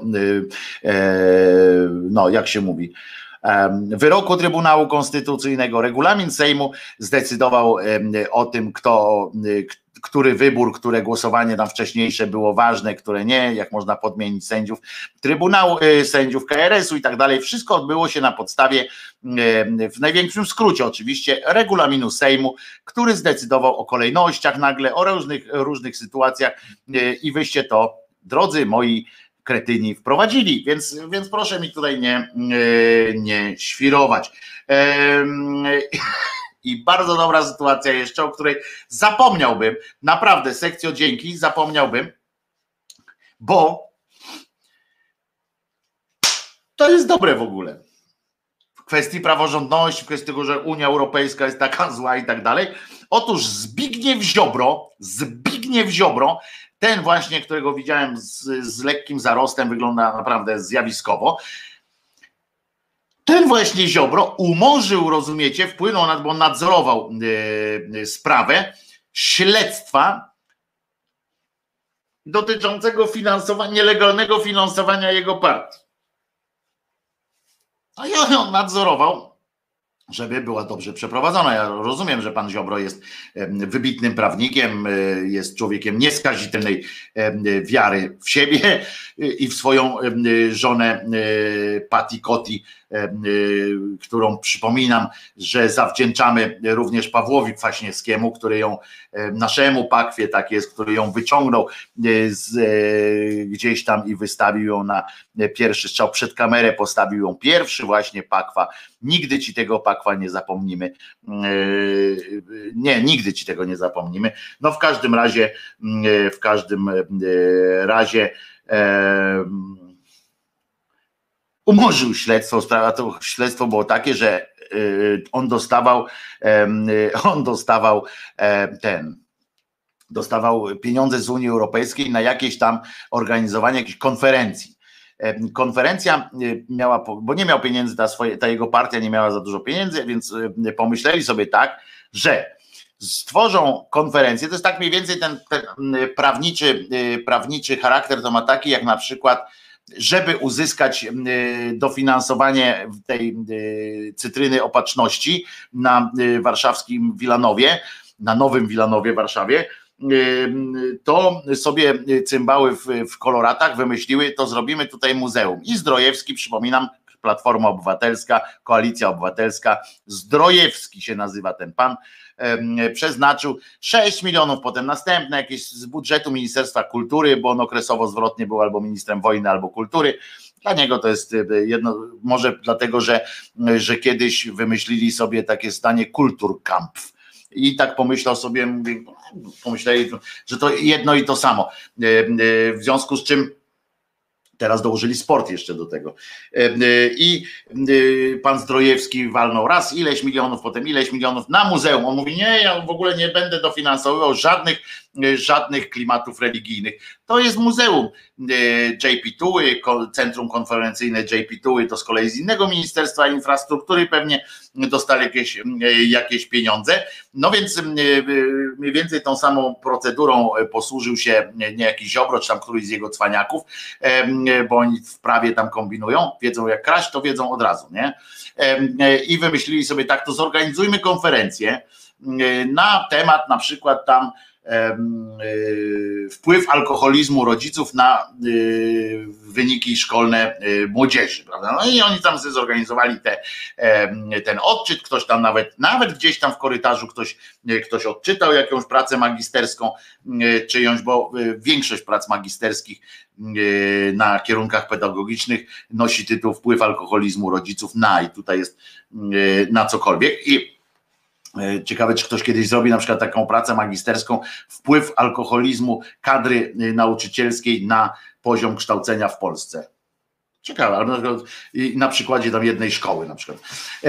To też mogło być ciekawe, ale w każdym razie, no i tam zrobili, a na samej sali już ten ktoś tam czytał na półgłosem te wypociny na temat tego wpływu, tam nawet posadzili przed nim jakichś tam dwóch tych.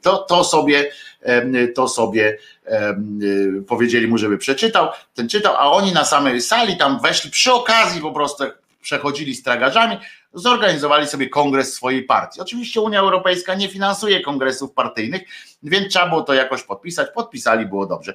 I ktoś to zaczął, dziennikarze zaczęli o tym pisać, jakiś prokurator zaczął się tym interesować. No więc szybko, żeby wyjaśnić sprawę do końca, wziął się za to sam pan minister i dokończył sprawę po prostu.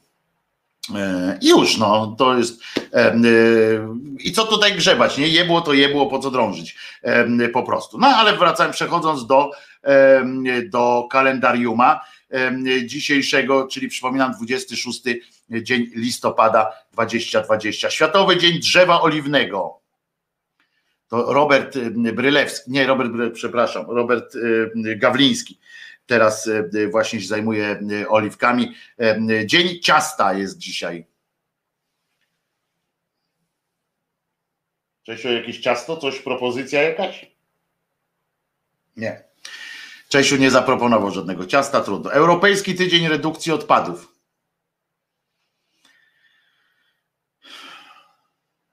Czy jakby tak zredukował coś, ale nie. Europejski Tydzień Testowania.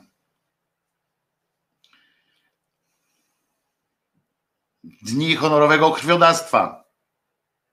A w Mongolii Święto Niepodległości. Wszystkiego najlepszego Mongołom życzymy, bo to są na pewno zacni ludzie. Ja znam jednego Mongoła, jest w porządku. Bardzo go nawet lubię. O, no proszę bardzo, dzisiaj w święto mamy wielkie, ponieważ w 1476 roku niejaki Wład Palownik pokonał przy wsparciu wojsk węgierskich i mołdawskich hospodara wołoskiego Basaraba III Starego i zajął jego miejsce. No i tam się działy się rzeczy straszne, ale też Wład Palownik to był jeden z najbardziej takich dzielnych również ludzi, utrzymywał wolność swojego kraju bardzo, bardzo długo. W 1847 roku premiera opery Jeruzalem Giuseppe Verdiego, bardzo dobrze, a potem w 1865 Alicja w Krainie Czarów Luisa Carrolla się ukazała. No proszę, w 1865 najtrudniejsza do przetłumaczenia podobno, rozmawiałem z dwoma tłumaczami, którzy, jak się zapytałem kiedyś właśnie, jaka jest najtrudniejsza do tłumaczenia książka, to tak sobie wyobrażałem, nawet bo ten jeden akurat z nich podejmował się w ramach ćwiczeń kiedyś tego, stwierdzili, obaj stwierdzili, że Alicja w Krainie Czarów, ponieważ tam jest tyle neologizmów, tyle różnych fajnych skojarzeń, fajnych zestawień, które wymagają niezwykłej znajomości kultury kraju, w którym się to odbywa i z którego autor pochodzi, i kultury kraju, i historii kraju, w którym ma się ukazać to wersja tłumaczona. Potem na wyposażenie armii brytyjskiej wszedł karabin maszynowy Vickers w 1912. To nie wiem, czy to mamy się czym chwalić, czy nie. Potem, co tam jeszcze? W 1932 założono klub hokejowy Podhale Nowy Targ. To jeszcze istnieje? Pewnie tak, no bo co tam, dlaczego ma nie istnieć, drodzy moi. Premiera melodramatu Casablanca, zagraj to jeszcze raz sam. W 1942 roku w rolach głównych Humphrey Bogart oraz Ingrid Bergman. Muszę wam powiedzieć a propos Humphreya Bogarta, że jak każdy palacz mam na koncie bardzo wiele, bardzo dobrze udanych prób rzucenia palenia. Za każdym razem jak rzucałem palenie, było to z sukcesem, no aż do następnego papierosa, ale za każdym razem był to mniejszy lub większy sukces.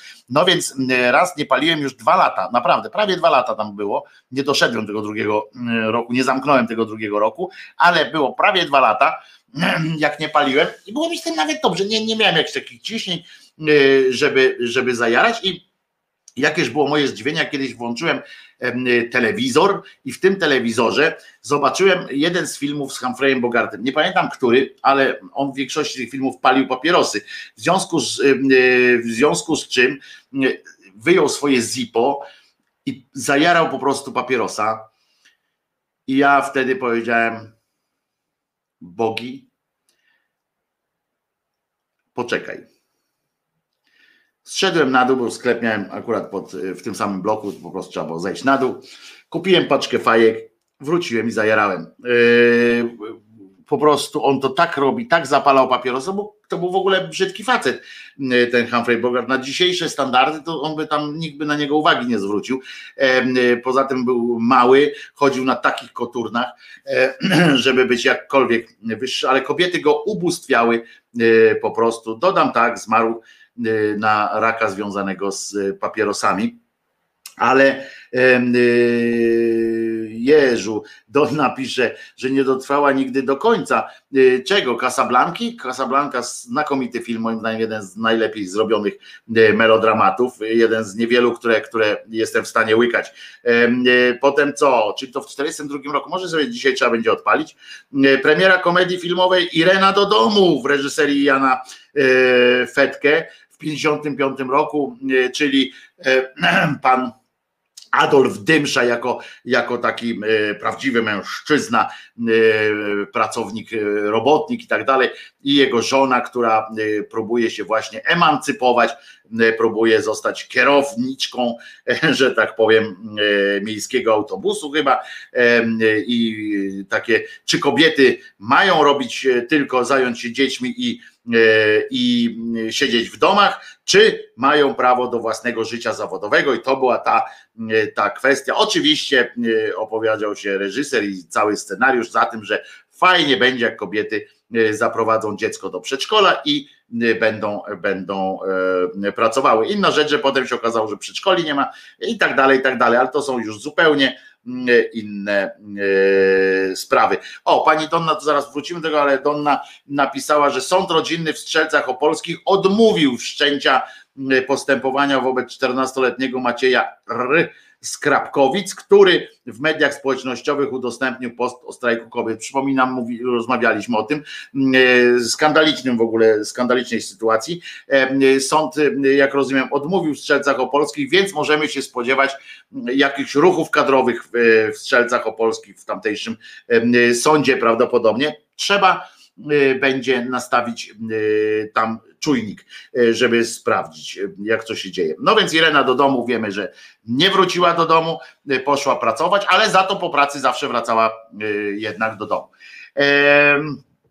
Co tam jeszcze? O, Maryla Rodowicz w 1967 roku zdobyła pierwszą nagrodę 6. ogólnopolskiego konkursu piosenkarzy studenckich w Krakowie za piosenki „Jak cię miły zatrzymać” i „Pytania”.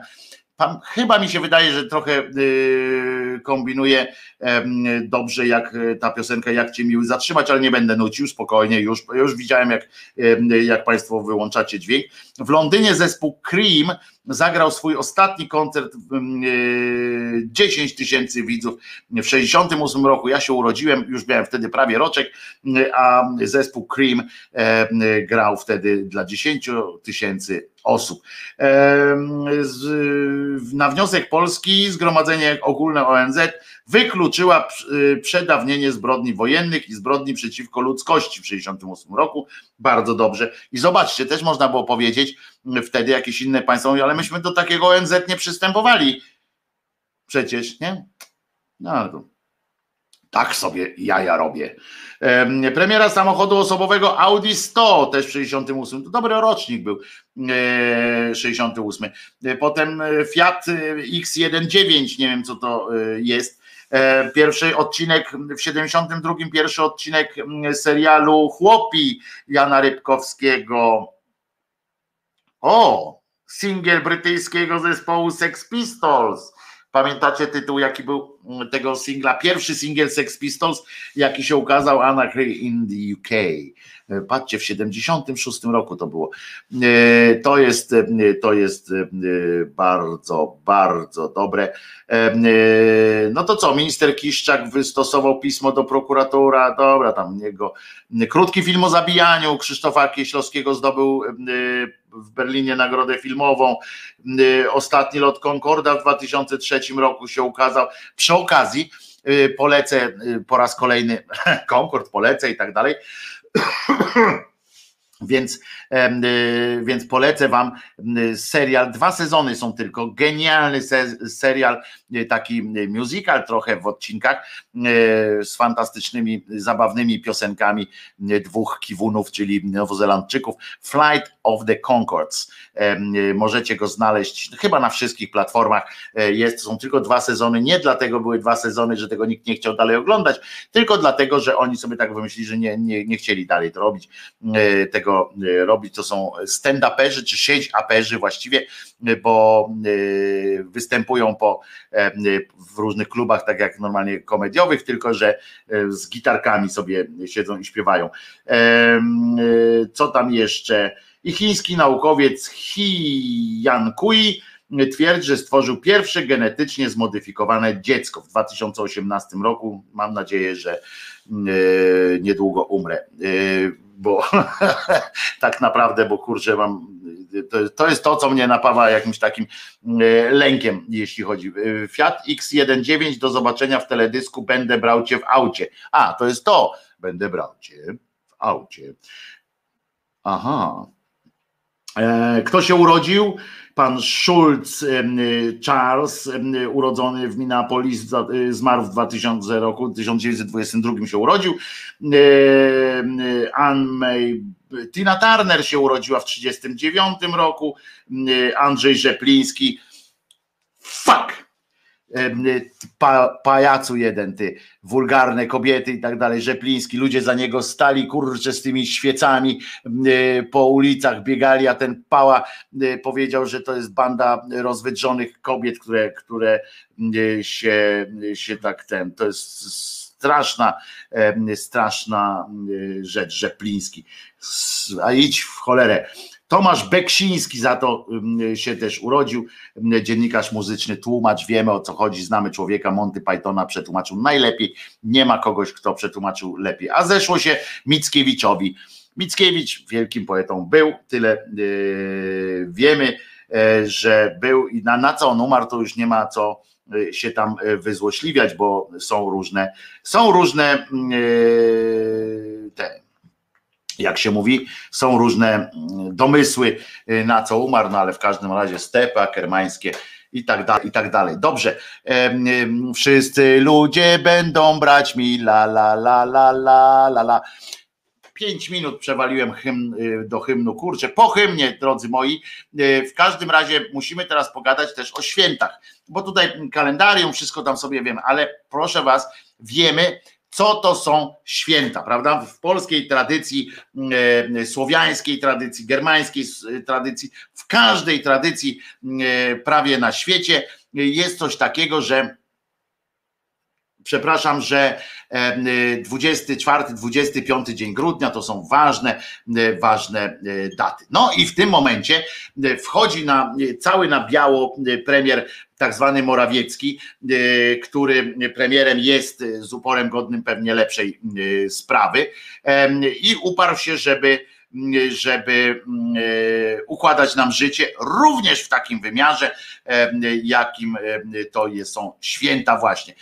Dzisiaj, znaczy zaraz te święto, Dzień Dziękczynienia, tak się nazywa tam w Sojedzinionych Sztatach Ameryki, oni mieli jeszcze gorzej, bo oni wszyscy jeździli po takim kawałku kraju, to jest jednak.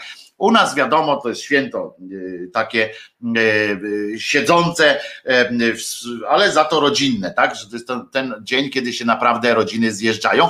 I uwaga, tylko 5 osób, mówi Morawiecki, będzie mogło być na Wigilii za nieprzestrzeganie nawet 30 000 złotych kary. Ja się tak zastanawiam, jak sobie to wyobrażacie? Na którym etapie tego rozporządzenia znajduje się ktoś, kto będzie to weryfikował? Czy na przykład wiemy, że, prawda, może być pukanie do drzwi i wtedy w święta, prawda, w Wigilię wielka panika jest w domu, bo niby trzymamy tam po katolicku to dodatkowe krzesełko, które też nie jest katolickim pomysłem, żeby było jasne i nie ma nic wspólnego z rodziną podróżującą do Betlejem i tak dalej, że to jest na pamiątkę tego przytulenia dzieciątka i tak dalej, bo przecież gdyby tak było, to by nie były 1 talerzyk, tylko 3 talerzyki, żartuję, ale nie, to nie jest też na tę pamiątkę, to w ogóle nie, Kościół sobie to, jak pięknie, jak wiele innych rzeczy zaimplementował do swoich tych pierdół. No w każdym razie wiemy, że w polskiej tradycji jest też wielka panika, jeżeli ktoś zadzwoni do drzwi w Wigilię, już tak jak trochę ciemnawo jest, bo istnieje zawsze niebezpieczeństwo, że ktoś weźmie te katolickie przekonanie na serio i postanowi przyjść coś zjeść. Zresztą zwróćcie uwagę, że jakby było tak, jakbyśmy byli tacy święci, jak chciałby Kościół nam powiedzieć, znaczy jak chciałby Kościół nam zaproponować, bo sam też tego nie robi, przecież nie dba o to, to nie trzeba by było organizować tak zwanych wigilii dla biednych ludzi 2 dni wcześniej, 3 dni później niż ta wigilia, bo to jest jednak jakoś tam, nawet wyście tam powiązali to z jakąś księgą katolicy, więc sobie powiązaliście, więc to nie jest tak, że można 2 dni wcześniej zjeść opłatek albo 3 dni później, ale wyobraźcie sobie, co by się stało, jakby pod pałac biskupi pana Głodzia na przykład wpadło 10 bezdomnych i zapukałoby, zakołatałoby w sam w sam środek mózgu tego pana. Oczywiście by się nic nie wydarzyło, policja by musiała przyjechać i tak dalej, wygonić. Ale wracając do Adremu, tylko 5 osób. Taki jest pomysł, ale nie wliczając rodziny, więc w związku z czym tych, co mieszkają, jeżeli mieszkacie w 10 osób, to możecie sobie jeszcze 5 doprosić, 15, tak to wynika. Rząd pracuje nad prawnymi możliwościami, uwaga, które ograniczą przemieszczanie się w tegoroczne święta. To będą święta w reżimie sanitarnym, tak, dlatego zapis, który się pojawia, dotyczy ograniczenia liczby osób, tak powiedział Andrusiewicz z Ministerstwa Zdrowia, i 30 000 kary zostały zaktualizowane w sobotę. Mateusz Morawiecki, uwaga, zapowiedział plan studni, bo jesteśmy teraz w studniach Solidarności, w studniach dokładnie, można tak powiedzieć, w studniach Solidarności jesteśmy. Premier podkreślił, że redukcja kontaktów społecznych jest tematem fundamentalnie ważnym dla dalszego przebiegu epidemii. A ja już wiem, że jedna z redakcji przygotowuje świątecznej redakcji takich prasowo-portalowych. Przygotowuje już się do akcji świątecznej, żeby wyśledzać już, i organizują do tego ekipy, żeby wyśledzać, żeby zgłosić się pod domy różnych polityków i sprawdzić, jak tłumnie, jak rodzinnie, jak bardzo rodzinnie obchodzą święta politycy, żeby potem pokazać ich w telewizorze. Ale ja na święta czekam również z tego powodu, żeby zobaczyć, jak w tym roku będzie poziom załgania naszych mediów. Czy znowu odbędzie się festiwal kretyńskich programów i audycji, programów o tym, jak spędza święta Beata Kempa, i będą takie, już nie mówię o publicznej telewizji, bo nie chodzi mi o to, bo publicznej telewizji ja nie mam wątpliwości, że tam będzie cały czas z wizytą U, prawda? Natomiast bardzo, bardzo mnie interesuje, czy w TVN-ach 24, w Polsatach Newsach i tak dalej, w różnych portalach pod względem SEO będzie pokazywane, jak właśnie pani Beata jakaś tam prowadzi swoje, kiedyś był taki absurdalny, w okolicach Nowego Roku, był taki absurdalny po prostu pomysł jakiegoś teatru na południu Polski, że robili taką szopkę i tam spraszali wszystkich polityków i na jednej scenie tam się pojawiali z tymi kupletami swoimi i właśnie Jacek ten Kurski i jakiś inny kobiety, jakieś tam przemieszali się na jednej scenie, występowali, wiecie, z lewa, z prawa, ze środkowa, i to jest tak żenujące, taka obłuda, i każdy z nich pokazywał, że chcemy udowodnić, że mimo sporów, mimo różnic nas dzielących, potrafimy wspólnie występować i coś tam. Mam w dupie wasze wspólne występy la pajazzo. Nie mam do tego żadnych powodów, żeby się z tego cieszyć. Fundamentalne może być, pan premier powiedział takie coś, żebyśmy się właśnie nie przejadali. Nic nie mówi na razie o przejadaniu się w trakcie tych świąt. Na razie postawili na ilość osób. Ja przypominam, że na takim świątecznym stole, w tradycyjnym polskim, powinno być 12 potraw, w te potrawy wlicza się również opłaty. I pytanie do was, przy tak zwanej okazji, co sądzicie o tym, bo nie wiem, jak wy zamierzacie spędzać święta.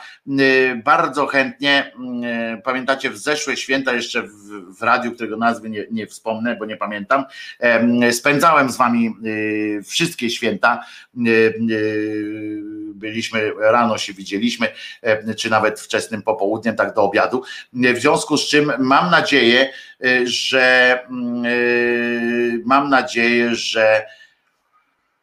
w tym roku też jakoś sobie wspólnie posiedzimy, zwłaszcza że to będzie taki okres, koszmarny okres dla wszystkich osób samotnych. Ja wiem, że to jest i to nie tylko dla samotnych, tylko dla takich, którym, nie wiem, dziecka, wiemy o tym, że tak często jest, że dziecko jest gdzieś za wielką wodą, gdzieś ma swoje sprawy już tak dalej. Teraz ta pandemia sprawia, że nie można tak po prostu przyjechać i być, więc a w telewizji włączysz wtedy telewizor, to się okazuje, ja pierdzielę, to są najbardziej rodzinne święta. Cały czas mówią o tych rodzinnych świętach i będą, co gorsza, już widzę te pełne zatroskania, łby, miny i pochlastów, którzy będą mówili: ten wyjątkowo radosne święto obchodzone w tych pandemicznych klimatach będzie bolesne dla wielu. I tam ja widzę, i pękają te wrzody na tych samotnych duszach. I to będzie coś przykrego. Więc myślę, że fragment przynajmniej świąt powinniśmy spędzać razem. Po to tu jesteśmy. Będzie i czat, będą wszystkie rzeczy. Może jakieś specjalne prezenty na przykład również. To tak mi się skojarzyło i chyba tak zrobimy, prawda? Tak będzie najlepiej. Dziecko w pokoju obok pijany i zażygane, takie święta. Profesor Marcin Król nie żyje, proszę bardzo. No to a propos wesołości różnych, to wyemituję teraz piosenkę, a potem już pojedziemy do końca z tematami typu właśnie piekło, czym jest gehenna ognia, poczytamy o karze ognistej w piekle, o tym, jak psychiatra komentuje słowa papieża i o tym, dlaczego nie trzeba być dobrym, żeby zostać zbawionym. To taka dla was będzie nauczka i no i to myślę, że to nam zajmie trochę czasu, ale i fajne takie jedno zdanie jeszcze wam powiem znaczy fajne, no nie fajne, tylko że a propos świąt i tak dalej, i a propos tej samotności i tego, że to jest bardzo rodzinne święto i tak dalej, to wam przeczytam fragment listu świętego Pawła, tego świętego Pawła Apostoła, który posługując się też Łukaszem ewentualnie, jest takie coś: kto nie wyrzeka się wszystkiego, nie może być uczniem Jezusa. To jest sekciarski ten klimacik, na podstawie którego tak akurat Łukasz napisał w swojej Ewangelii.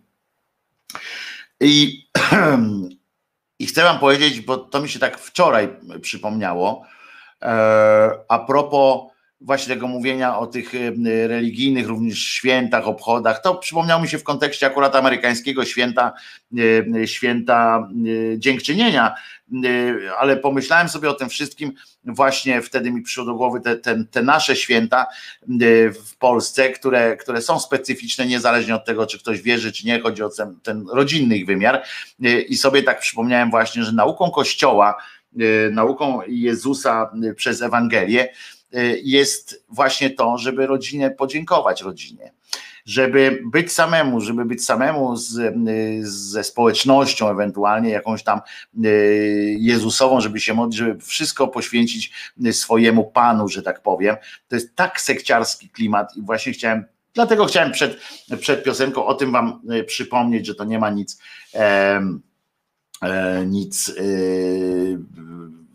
że to jest obłudne, to co Kościół robi, a co ważne, o tym sekciarskim klimacie, właśnie chciałem powiedzieć o tym Pawle, który dodał do tego, bo pamiętajmy, połączmy teraz takie coś, że Kościół coś takiego robi, mówi: kto nie wyrzeka się wszystkiego, nie może być uczniem Jezusa. A Paweł do tego mówi tak: umiłowani moi, tam, którzy byliście posłuszni, zabiegajcie teraz o własne zbawienie, z takim tym, żeby z bojaźnią, drżeniem macie się bać cały czas, nie tylko w mojej obecności, ale wtedy, kiedy mnie nie ma, również macie myśleć cały czas o tym, że mogę was przypierdzielić piorunem. To jest taki przekaz mocny, albowiem Bóg jest w was w ogóle, to jest, że jesteście nosicielem, że powiem cały czas tego wirusa, który może w was eksplodować, jak krwiak po prostu na mózgu. I czyńcie wszystko, i teraz wam zacytuję kawałek tego listu. Czyńcie wszystko bez szemrań i powątpiewań, abyście się stali bez zarzutu i bez winy, jako nieskazitelne dzieci Boże pośród narodu zepsutego i przewrotnego.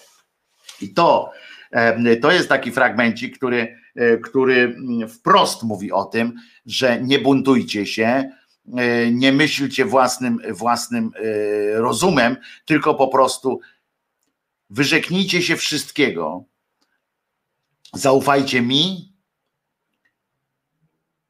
i poddajcie się w każdym calu. A wszyscy ci inni, którzy się nie poddają, to są narodem zepsutym i przewrotnym. W związku z czym musisz ich nienawidzić. Musisz ich zniszczyć.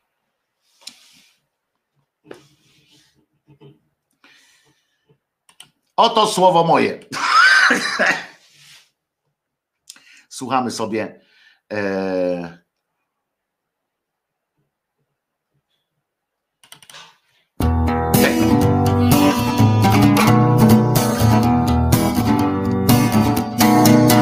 Nie poruszam się, bo nie chcę spłoszyć tego ptaka, który usiadł mi na dłoni.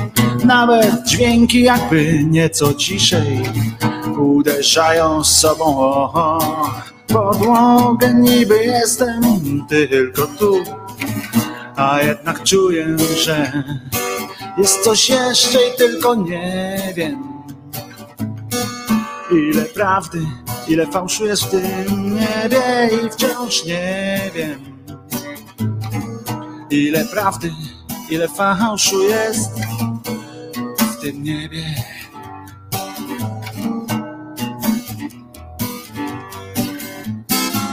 Drzwi otwieram, tak jakbym otwierał oczy, tak szeroko, że aż zaczynają boleć.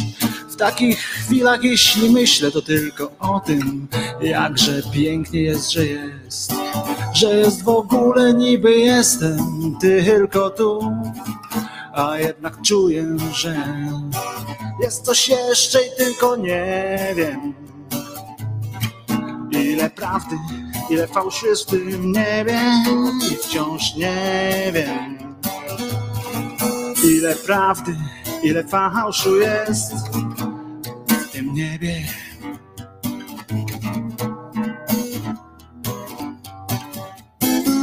Widzę ludzi, oni chyba też mnie widzą. Odpowiadam im uśmiechem na spojrzenia. Tak spokojnie i tak pewnie, krok za krokiem. Nawet myśli nie są w stanie mi przeszkodzić. Niby jestem tylko tu, a jednak czuję, że jest coś jeszcze i tylko nie wiem. Ile prawdy, ile fałszu jest w tym niebie, wciąż nie wiem. Ile prawdy, ile fałszu jest w tym niebie.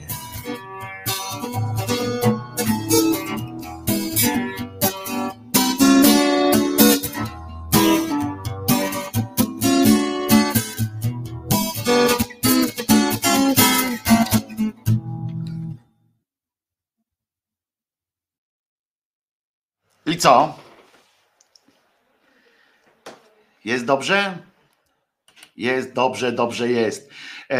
List do Filipian się odbywał. Wojtek Krzyżaniak, głos szczerej słowiańskiej szydery w waszych uszach, sercach, rozumach i gdzie tylko. Liczę, że przynajmniej lewica oleje te głupie opłatki. Tak, to będą fajne te Obywatelski Fundusz Zdrowia, przypominajka. A, możecie wchodzić na zrzutka.pl właśnie tam Jurek zrobił Obywatelski Fundusz Zdrowia, tam możecie wesprzeć, tam wszystko jest opisane, jak wejdziecie zrzutka.pl i Obywatelski Fundusz Zdrowia, tam możecie przeczytać, o co chodzi w tym fajnym projekcie. Przypominam o spacerze w sobotę, pan Stefan Białobrzycki przypomina, tak, w sobotę 28 idziemy na spacer albo wręcz się napindalać. No nie wiem, zobaczymy co będzie. Więc a Marcin Król tak, zmarł, ale słusznie tu pan Paweł Grzywacz przypomina, że Marcin Król między innymi postulował, żeby w Senacie zasiadali biskupi. Ja wiem, w naszej tak zwanej tradycji jest coś takiego, że o zmarłych tylko dobrze i coś takiego. Ja to olewam, no bo jak o zmarłych tylko dobrze. To tak nie można, to umarcie zdejmuje z nas wszystkie jakieś winy. No nie zdejmuje z nas win, ani nie zdejmuje z nas różnych innych rzeczy głupich. Uwaga, to nawet namacalny efekt tego, jak myślicie, kto to napisał, co z tym zrobił.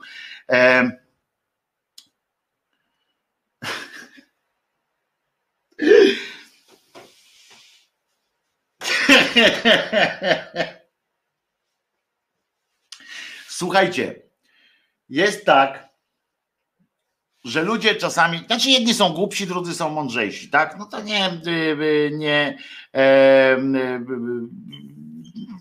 nie jest, jakby to powiedzieć, no krótko mówiąc, opowiem tak, że właśnie dotarła do mnie informacja, nie właśnie, tylko wczoraj, dotarła do mnie informacja, że katecheta jednej ze szczecińskich, jednego z liceów w Szczecinie, przypominam, Szczecin to jest to miasto, w którym na przykład na przestrzeni 6 kilometrów, nie, na przestrzeni chyba iluś tam metrów kwadratowych, takie małe tam osiedla są, stoi aż 6 kościołów, nie? To jest to miejsce. Religia jest najważniejszym przedmiotem, ten ksiądz w tym liście ujął i ten list napisał do rodziców.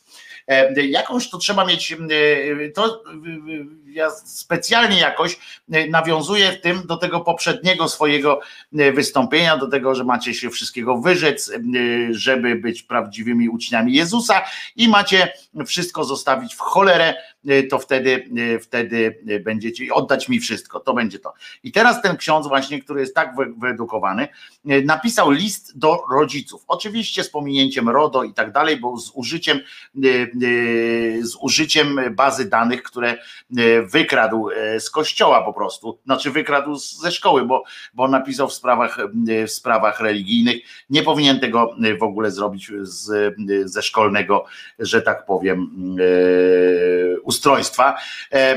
W treści wiadomości poinformował rodziców o swoim oburzeniu odnośnie wypisania uczniów z lekcji religii. To jeszcze nie jest nic w sumie złego, ponieważ no wkurzył się, chociaż nie miał powodu jako taki, bo nie płacą katechetom od ilości uczniów, bo gdyby tak płacili, to może by miał jakieś takie natręctwo i by było dobrze, ale nie ma tak. Więc od 22 października, kiedy ten strajk kobiet się rozpoczął, ileś rodziców, którzy zaczęli wypisywać dzieci z lekcji religii, co jest oczywistym dla mnie powodem tylko do troski nad tymi rodzicami, nie dlatego, że mam coś przeciwko temu, żeby wypisywali te dzieci z religii, bo okej, wypisujcie, bo w ogóle w porządku, ja jestem jak najbardziej za, tylko z drugiej strony ja się pytam, co te dzieci tam robiły w ogóle, nie?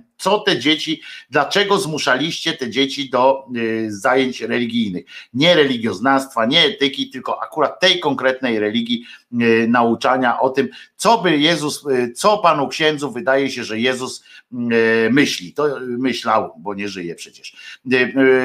I na takie lekcje religii zapisywaliście własne dzieci, oddawaliście je w ręce i oddawaliście ich serca i rozumy w niewolę po prostu, sprzedawaliście te dzieci na targu niewolników w kontekście, pamiętajcie, w kontekście nauki, którą ten akurat kościół niebezpiecznie formułuje. Wtedy zrobiłem wstęp, teraz chcę wam powiedzieć, dlaczego to jest takie niebezpieczne prowadzenie tych dzieci na te religie. Wyobraźcie sobie, moi drodzy, że właśnie na lekcjach religii, których jako jedyny przedmiot, nad którym nie ma żadnej kontroli państwo, to jest właśnie religia. To się nazywa zresztą religia zupełnie absurdalnie, ponieważ to powinno się nazywać religia taka i owaka, a nie religia jako jakieś ogólne pojęcie, ponieważ religii jest wiele i są różne. I teraz chcę wam przypomnieć ten fragment, do którego się odnoszę w kontekście również dalszej części tego listu. Ewangelia mówi wprost, kto nie wyrzeka się wszystkiego, nie może być uczniem Jezusa. I tutaj nie chodziło, co ważne, w kontekście tego wszystkiego, tam nie chodziło tylko o to, żeby się wyrzekł rzeczy wszystkich swoich. Tam chodziło również o to, żeby się wyrzec swojej rodziny, swoich bliskich. Masz być pustelnikiem w takim mentalnym i dopiero jak oczyścisz się, to właśnie wypisywał Łukasz, że dopiero jak się oczyścisz z tego wszystkiego, to z tych zależności dopiero możesz zacząć przystępować do tego królestwa, aplikować do Królestwa Niebieskiego. I to jest ważne, ważna nauka dla was, jeżeli będziecie komukolwiek mówili, jeżeli będziecie kiedykolwiek dyskutowali z kimś o potrzebie religii w szkole, to zawsze możecie w tym momencie wyciągnąć ten fragment, w którym to jest taki jeden z najbardziej bolesnych i najbardziej przepełnionych fałszywą miłością fragmentów takiej Ewangelii. O czym będą się wasze dzieci, wnukowie, dzieci waszych znajomych będą się musiały uczyć. Pamiętajcie, kto nie wyrzeka się wszystkiego, nie może być uczniem Jezusa. I nie chodzi o wyrzeczenie się dóbr materialnych, oczywiście na rzecz tegoż Jezusa. Tylko chodzi o rodzinę, chodzi o przyjaciół i tak dalej, i tak dalej. Twoimi nowymi przyjaciółmi ma być sekta. To jest najbardziej sekciarski też fragment w ogóle tej Ewangelii. I tam jest, czyńcie wszystko bez szemrań i powątpiewań. I teraz rodzice oczywiście czasami jest tak, że myślą sobie, dobrze, idź na tą lekcję religii, kiedyś tak myśleli, teraz to w ogóle się nie zastanawiają nad tym, ale kiedyś tak myśleli, idź, nauczysz się pokory i nauczysz się tego, że trzeba być posłusznym wobec rozkazów, tyle, że pamiętajcie, w tym kontekście idźcie i tam wszystko róbcie bez szemrań, powątpiewań, abyście bez zarzutu i tak dalej. Połączcie to potem w kontekście Ewangelii Łukasza, który mówi, że wyrzeknij się również rodziców, w związku z czym to nie was mają słuchać, to mają słuchać jakiegoś pochlasta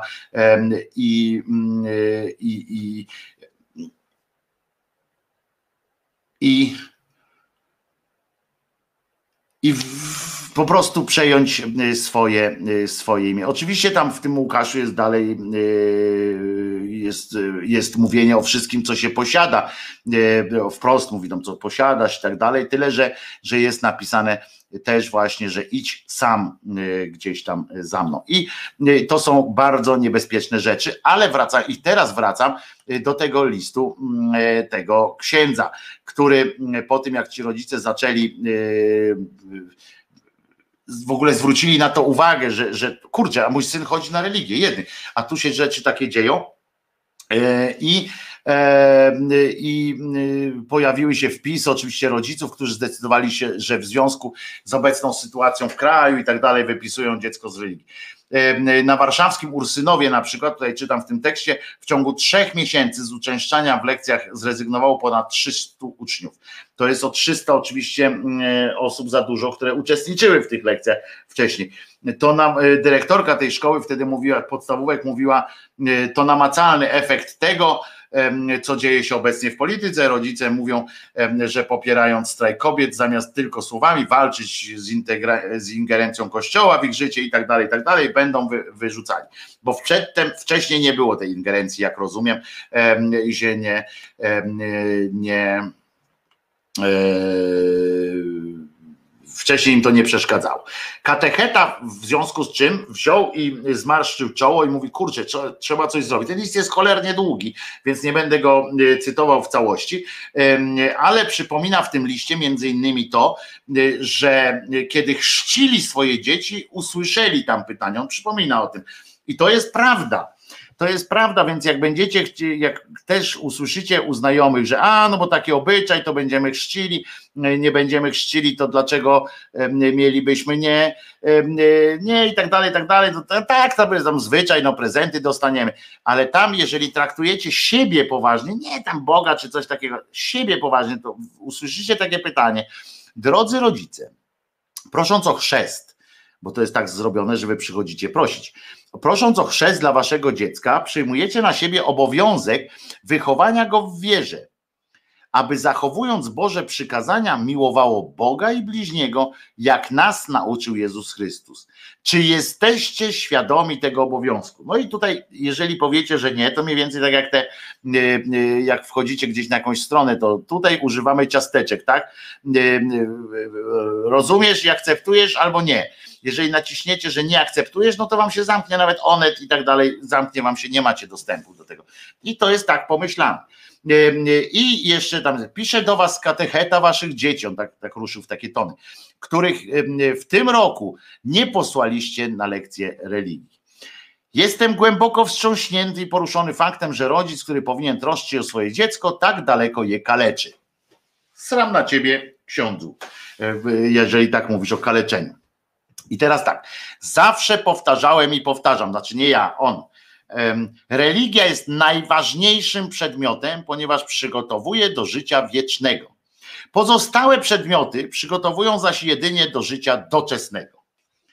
No to panie cymbał, panu powiem, że głupio pan gadasz. Religia nie przygotowuje do życia wiecznego. Religia jako taka to jest taka mapa, taka sieć, jak tam dotrzeć w waszym imieniu, w waszym znaczy rozumieniu. Tylko o tym, jak dotrzeć, jak zoptymalizować, że tak powiem, drogę tam, na drugą stronę. Ale cała rzecz, którą się zajmuje, to jest życie doczesne. Tada! Ząg, panie ksiądzu. Pan nie czyta książek, o których pan wykłada. Cała religia zajmuje się, wasza, zajmuje się życiem tu i teraz. Urządzaniem życia tu i teraz. Tylko tym się zajmuje religia. Nie ma nic o tym, jak macie być przygotowani, na co macie być przygotowani, przechodząc tam. Czy poza sformułowaniami siedział u prawicy, po prawicy ojca, czy jakieś takie coś jest napisane, co macie tam robić, jak się zachować, co powiedzieć, dzień dobry, czy macie mówić dzień dobry, czy niech będzie pochwalony, czy coś tam jest, czy jesteście jakkolwiek przygotowani do tego, co tam zastaniecie? Nie. Cała religia, i to jest błąd, który podstawowy różnych klechów, którzy właśnie takie rzeczy opowiadają ludziom, że o jakimś życiu wiecznym. W pismach nie ma nic o życiu wiecznym jako takim. Nie ma żadnych rad dotyczących późniejszego życia. Jest jedna rada, nie tylko jedna rada, tylko jest jakiś tam system informacji o tym, jak im się wydaje, że powinieneś tu żyć, żeby spróbować mieć nadzieję, żeby cały czas układać się ze samym sobą, że jak w momencie, kiedy ci nagle serce zaboli i to wtedy, żebyś mógł pomyśleć sobie, o kurde, dobra, jestem, będzie dobrze, nie będę teraz wył tutaj, płakał, czy bał się, żebyś się mniej bał umierać, to jest wszystko tylko z takim tym, ale jednocześnie, żebyś zapewniał jak najwygodniejsze życie tutejszym przewodnikom, tym charonom, ponieważ ich jedynym zajęciem jest doprowadzenie ciebie, teoretycznie oczywiście, bo to są wymysły jakieś różne. Nie ma Nie ma czegoś takiego, że przygotowanie do życia wiecznego. To jest na przykład, jakbyśmy porównywali przygotowanie do życia w rodzinie do przygotowania do życia wiecznego. To zobaczcie, przygotowanie do życia w rodzinie polega na tym, że właśnie mówimy, czym się różni kobieta od mężczyzny, czym, jak się zachować w pewnych okolicznościach z dziećmi, co tak dalej. Tego typu rzeczy się odbywają. Nie ma nic i to jest mówienie o tym, jak będziesz żył potem w rodzinie. A przygotowanie do życia wiecznego polega na tym, że ktoś ci pierdoły opowiada o tym, że będzie kraina wiecznych łowów, że będzie przyjemnie, chóry anielskie jakieś się pojawiają, pamiętacie, tak, chóry anielskie, pojawiają się jakieś takie pojęcia właśnie po prawicy ojca, pojawiają się jakieś takie halunistyczne klimaty, że tam Maryjka jak cały czas zejdzie na ziemię z hukiem, z łomotem, to ona mówi, że ona tam siedzi po prawicy albo po lewicy, że ona z ojcem coś tam, z synem coś tam kombinuje. Jakieś takie rzeczy są. Nie ma, nikt nie przygotowuje was do życia wiecznego, ponieważ oni przyznają, że co prawda wiemy jak jest, wiem, ale nie powiem, to jest na tej zasadzie, tak? Wiem, ale nie powiem i nie wierzcie w takim, nie wierzcie tym chciałem powiedzieć psu bratom, ale ten na mnie tak spojrzał, że nie będę mówił takich rzeczy. Całe życie przygotować się do śmierci, co za bezsens, mówi Mateusz. No tak, ale to o to chodzi w tym wszystkim. Nie przygotować się do śmierci, nie. Przez całe życie bać się śmierci. To jest przede wszystkim, ale bać się na takiej zasadzie, że jedyną metodą, żeby wyzwolić się z lęku, jest wypełniać, tak jak tutaj przeczytałem, jest wypełniać nie tylko bez szemrań, powątpiewań, abyście się stali bez zarzutu i bez winy jako nieskazitelne dzieci Boże. To jest ten cały cel całego tego nauczania. Tylko to. Nie ma tam w tym żadnej idei typu, to jest taki rachunek jest zrobiony, tak? Taki Excel jest zrobiony, że jak zrobisz to, to będzie tak, jak zrobisz to, to będzie tak, będziesz miał 2 dni i tak dalej. Czy święty Mikołaj był katolikiem? No był biskupem, no to jeżeli mówimy o tym, no to był biskupem, no to siłą rzeczy no wpisał się w jakiś tam katolicki układ. No więc to takie pytanie. Panie Wojtku, jeszcze nie Wojtku, nie bać się śmierci, ale bać się tego, co będzie po śmierci. No ja mówię śmierć, tak, to, tak precyzyjniej będzie tak powiedzieć, ma pan rację. Chodzi mi o śmierć, nie o sam fakt umierania, tylko o fakt tego, że śmierci, czyli tego, co jest później. Tak, precyzyjnie tak by było powiedziane. Życie wieczne, ja tak to zrozumiałem. No i pewnie bardziej do życia wiecznego przygotowuje niż do życia wiecznego. Także, ale ksiądz brnie dalej. Przypomina, że to jest najważniejszy przedmiot w szkole. I teraz religia jest w szkole okazją, uwaga, jak on umotywuje teraz, tak? Dlaczego ta religia jest najważniejsza? Oprócz tego, że przygotowuje, a zresztą wiemy, że nie tylko ksiądz jest zaczadzony, pamiętacie tego popaprańca, szefa nauczycielskiej Solidarności? Pamiętacie to?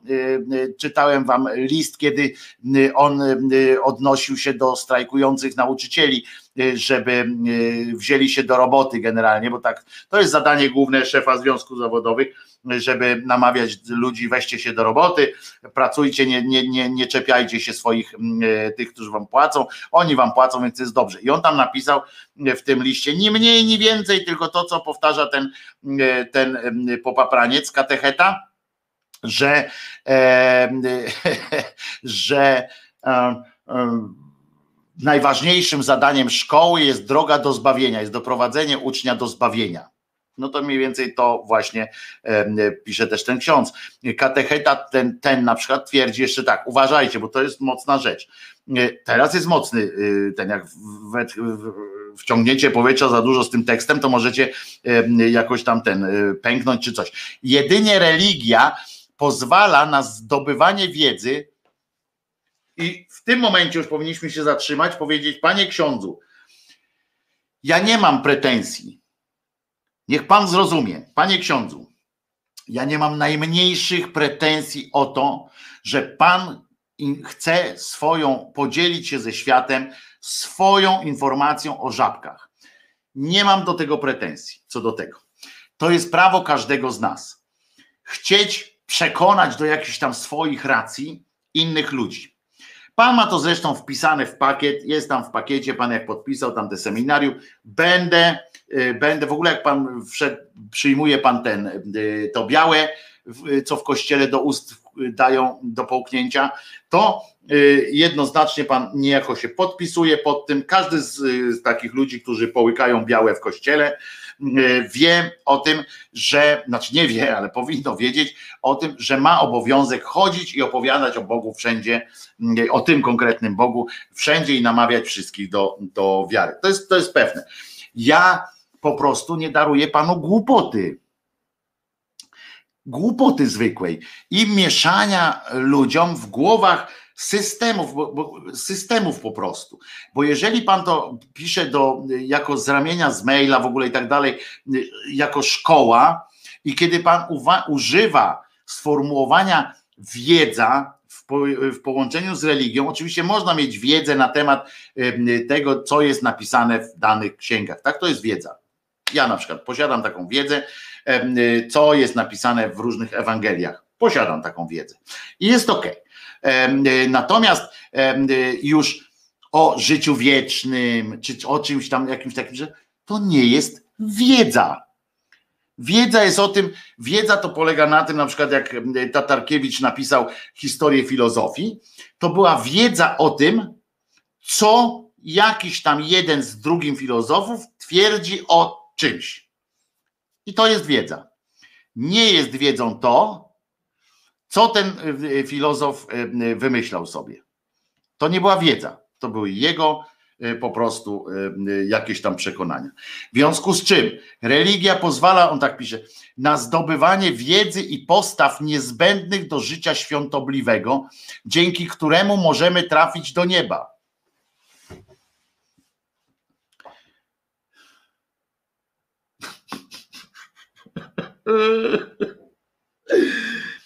Powiem wam, że jeżeli ktoś po tym liście jeszcze pcha swoje dziecko na lekcję religii, to już po prostu jest, no sam jest cymbałem, no. Jedynie religia pozwala na zdobywanie wiedzy, pozwalającej na pójście do nieba.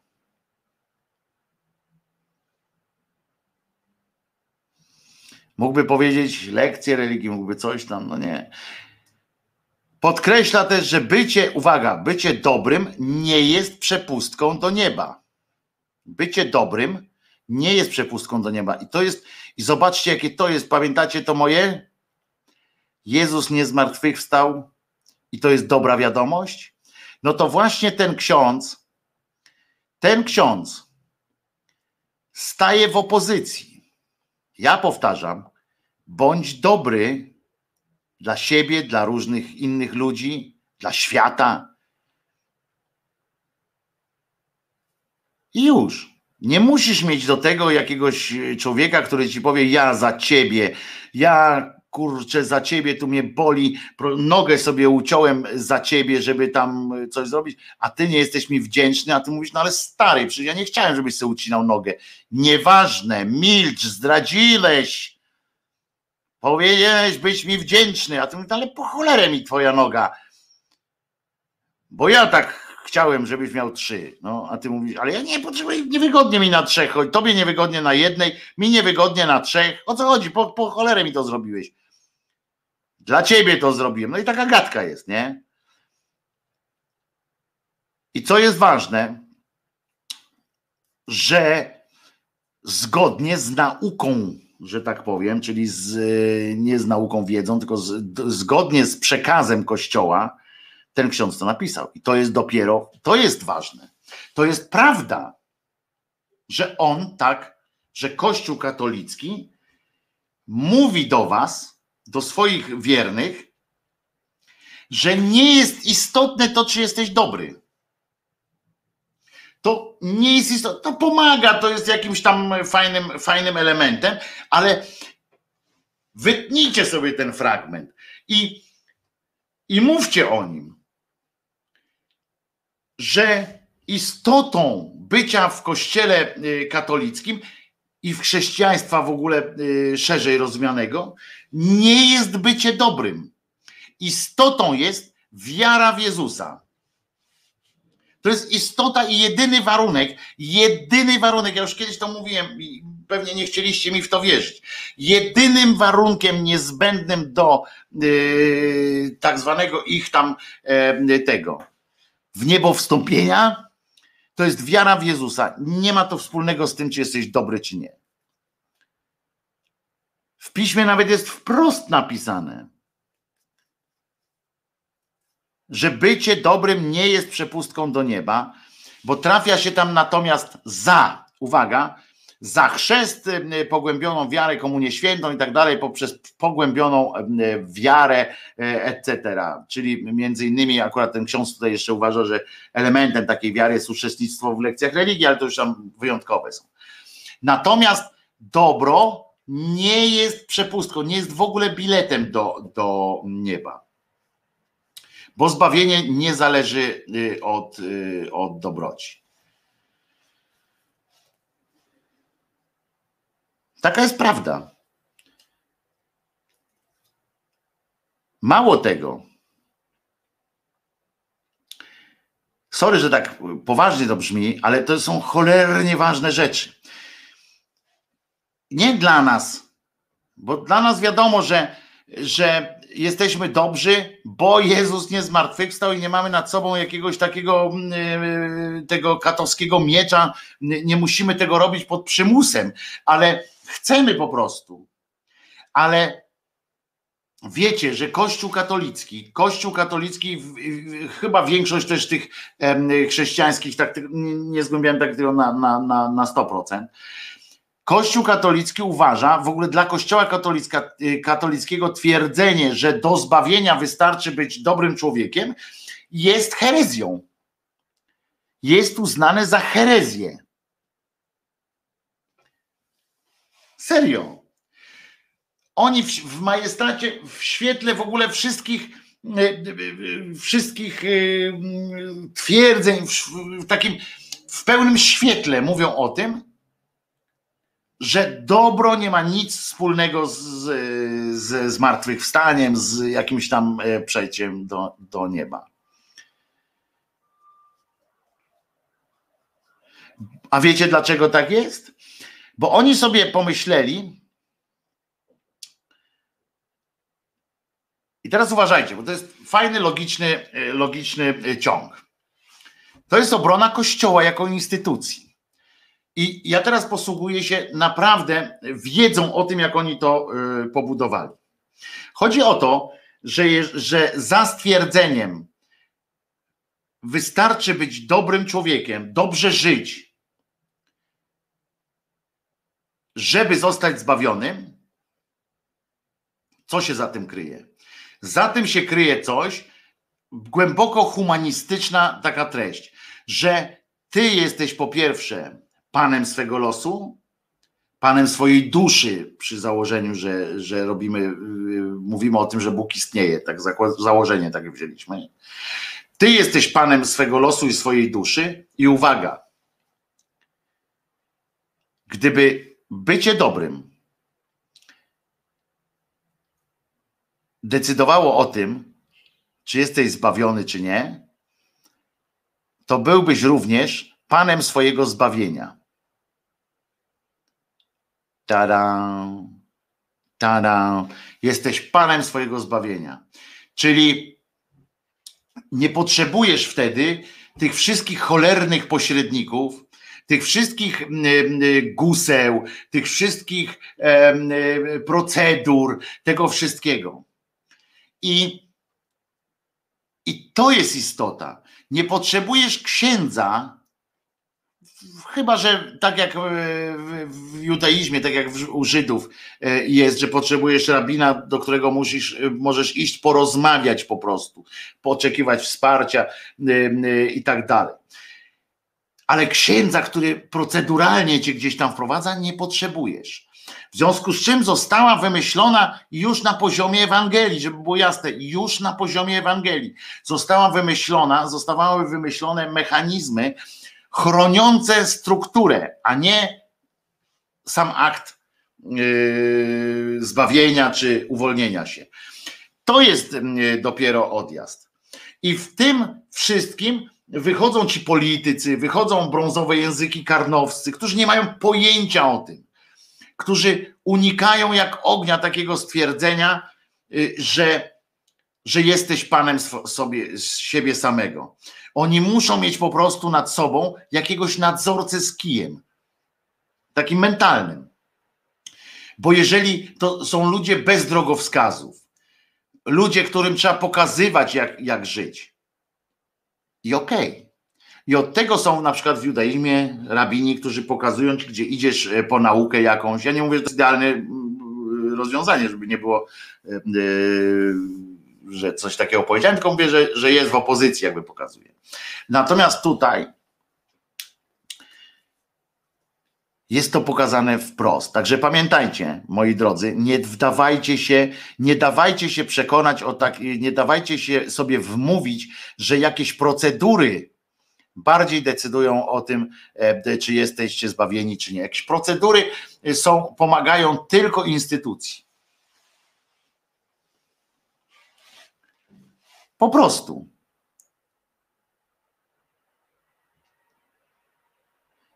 Waldek pisze, szkoda, że nie zaprosisz do audycji takiego równego sobie, tylko z drugiej strony. Nie kozaczyłbyś tak pewnie. Ale po co?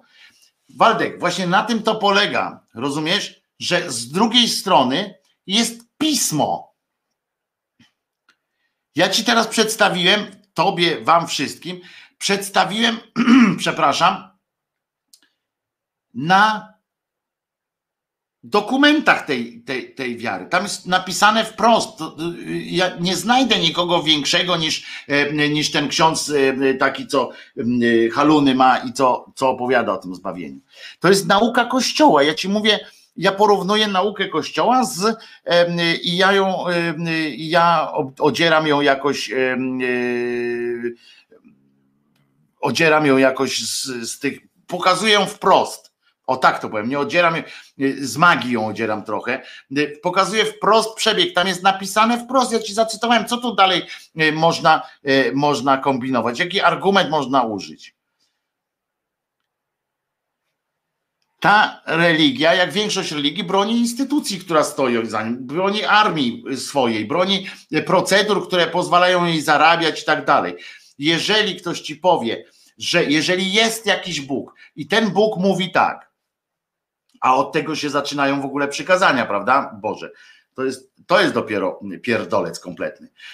Jeżeli jest jakiś Bóg i on ci mówi, słuchaj, ja jestem Bóg, ty jesteś jakiś tam pomiot. Rób co chcesz. Ale najważniejszą rzeczą, którą dostąpisz, tam jest miejsce, jakieś nagroda jest na ciebie czeka, będzie tam fenomenalne, tam w ogóle będzie raj w tym naszym takim ziemskim pojęciu, w sensie, że będziesz tam miał wielką szczęśliwość i tak dalej. I nie musisz być dobry tutaj, tylko ważne, żebyś we mnie wierzył. To jest przecież pierwszy od razu, każdy wam psycholog powinien powiedzieć, każdy psychiatra, każdy człowiek powinien wam, który zajmuje się tym, powinien od razu mówić, uwaga, spierdzielaj, bo to jest sekta, to jest jakiś chory, urojony, toksyczny interes. Tak działają wszystkie, na tym podstawie tworzą się sekty. Uwierz we mnie, cała reszta jest nieistotna. Uwierz we mnie, cała reszta jest, będzie już tylko tłem, tylko będzie wynikała z tego, co ja będę chciał. Jak ty we mnie uwierzysz, to ja z ciebie, nawet jak będziesz zabijał, gwałcił dzieci, jak we mnie wierzysz, to ja już biorę to na siebie. Tak jest w piśmie. katechizmie tak jest napisane. W związku z czym i z tym się nie zgadzam.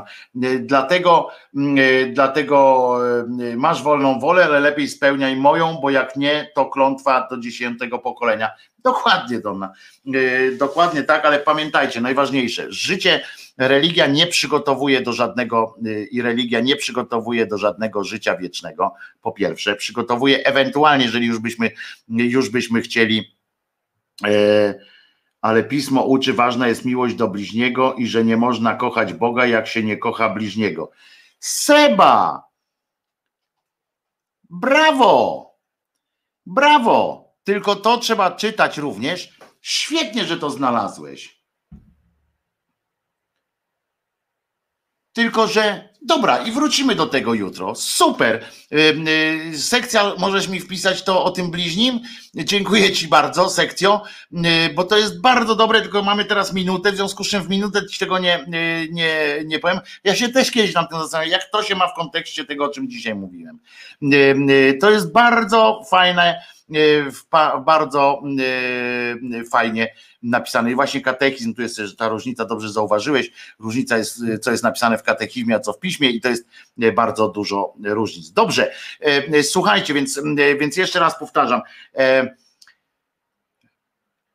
Najlepszą wiadomością jest to, że Jezus właśnie nie zmartwychwstał i nie jesteście mu niczego winni, tylko właśnie możecie być dobrzy. Nie chodzi o samo zbawienie, bo zbawienie nie jest potrzebne do niczego. Chodzi o to, żebyście się teraz po prostu dobrze czuli ze sobą. Rozumiecie? Dobrze czuli ze sobą. Nie dla jakiejś wizji zbawienia, tylko dlatego, żebyście się dobrze czuli ze sobą. Nie bycie dobrym dlatego, że tak się opłaca. Opłaca się bycie dobrym o tyle, że lepiej się z tym czujemy, mamy mniej kwasu w sobie, mamy mniej wszystkich toksyn i tak dalej. Tak jak jest lepiej kochać niż nie kochać na przykład, prawda? I to jest zdrowiej, lepiej. W związku z czym pamiętajcie, Jezus nie zmartwychwstał i to jest bardzo dobra wiadomość. Żyjcie długo i szczęśliwie. Dorodce, naszej siostrze życzymy oczywiście, żeby się trzymała tego, żeby trzymała tego koronawirusa lewą, pamiętaj, lewą tak napierniczaj, to wtedy on trzyma się na dystans, nie? Bierzesz lewą bierzesz i on się trzyma na dystans i jest wtedy okej, tak? Dobrze pamiętamy, lewa prosta, to jest bardzo ważna sytuacja. Dzięki, w takim razie jutro postaram się wrócić do bliźniego, ale będzie też kilka innych bardzo ciekawych rzeczy, no i do piekła też wrócę jutro, ale też o tak zwanych tu i terasiach będę mówił.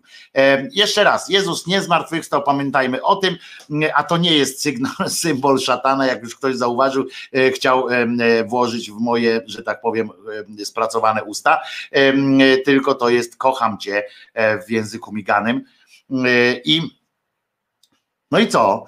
Wojtek Krzyżaniak, głos szczerej słowiańskiej szydery, w czwartek 26 listopada 2020. I co? No do usłyszenia jutro o godzinie 10, bo o 10 będzie głos szczerej słowiańskiej szydery, a tymczasem pamiętajcie, Jezus nie zmartwychwstał, bądźcie dobrzy dla siebie, dla innych i dla mnie. Odwiedzajcie Patronite'a jeszcze jak możecie, dobra? Trzymajcie się, nara!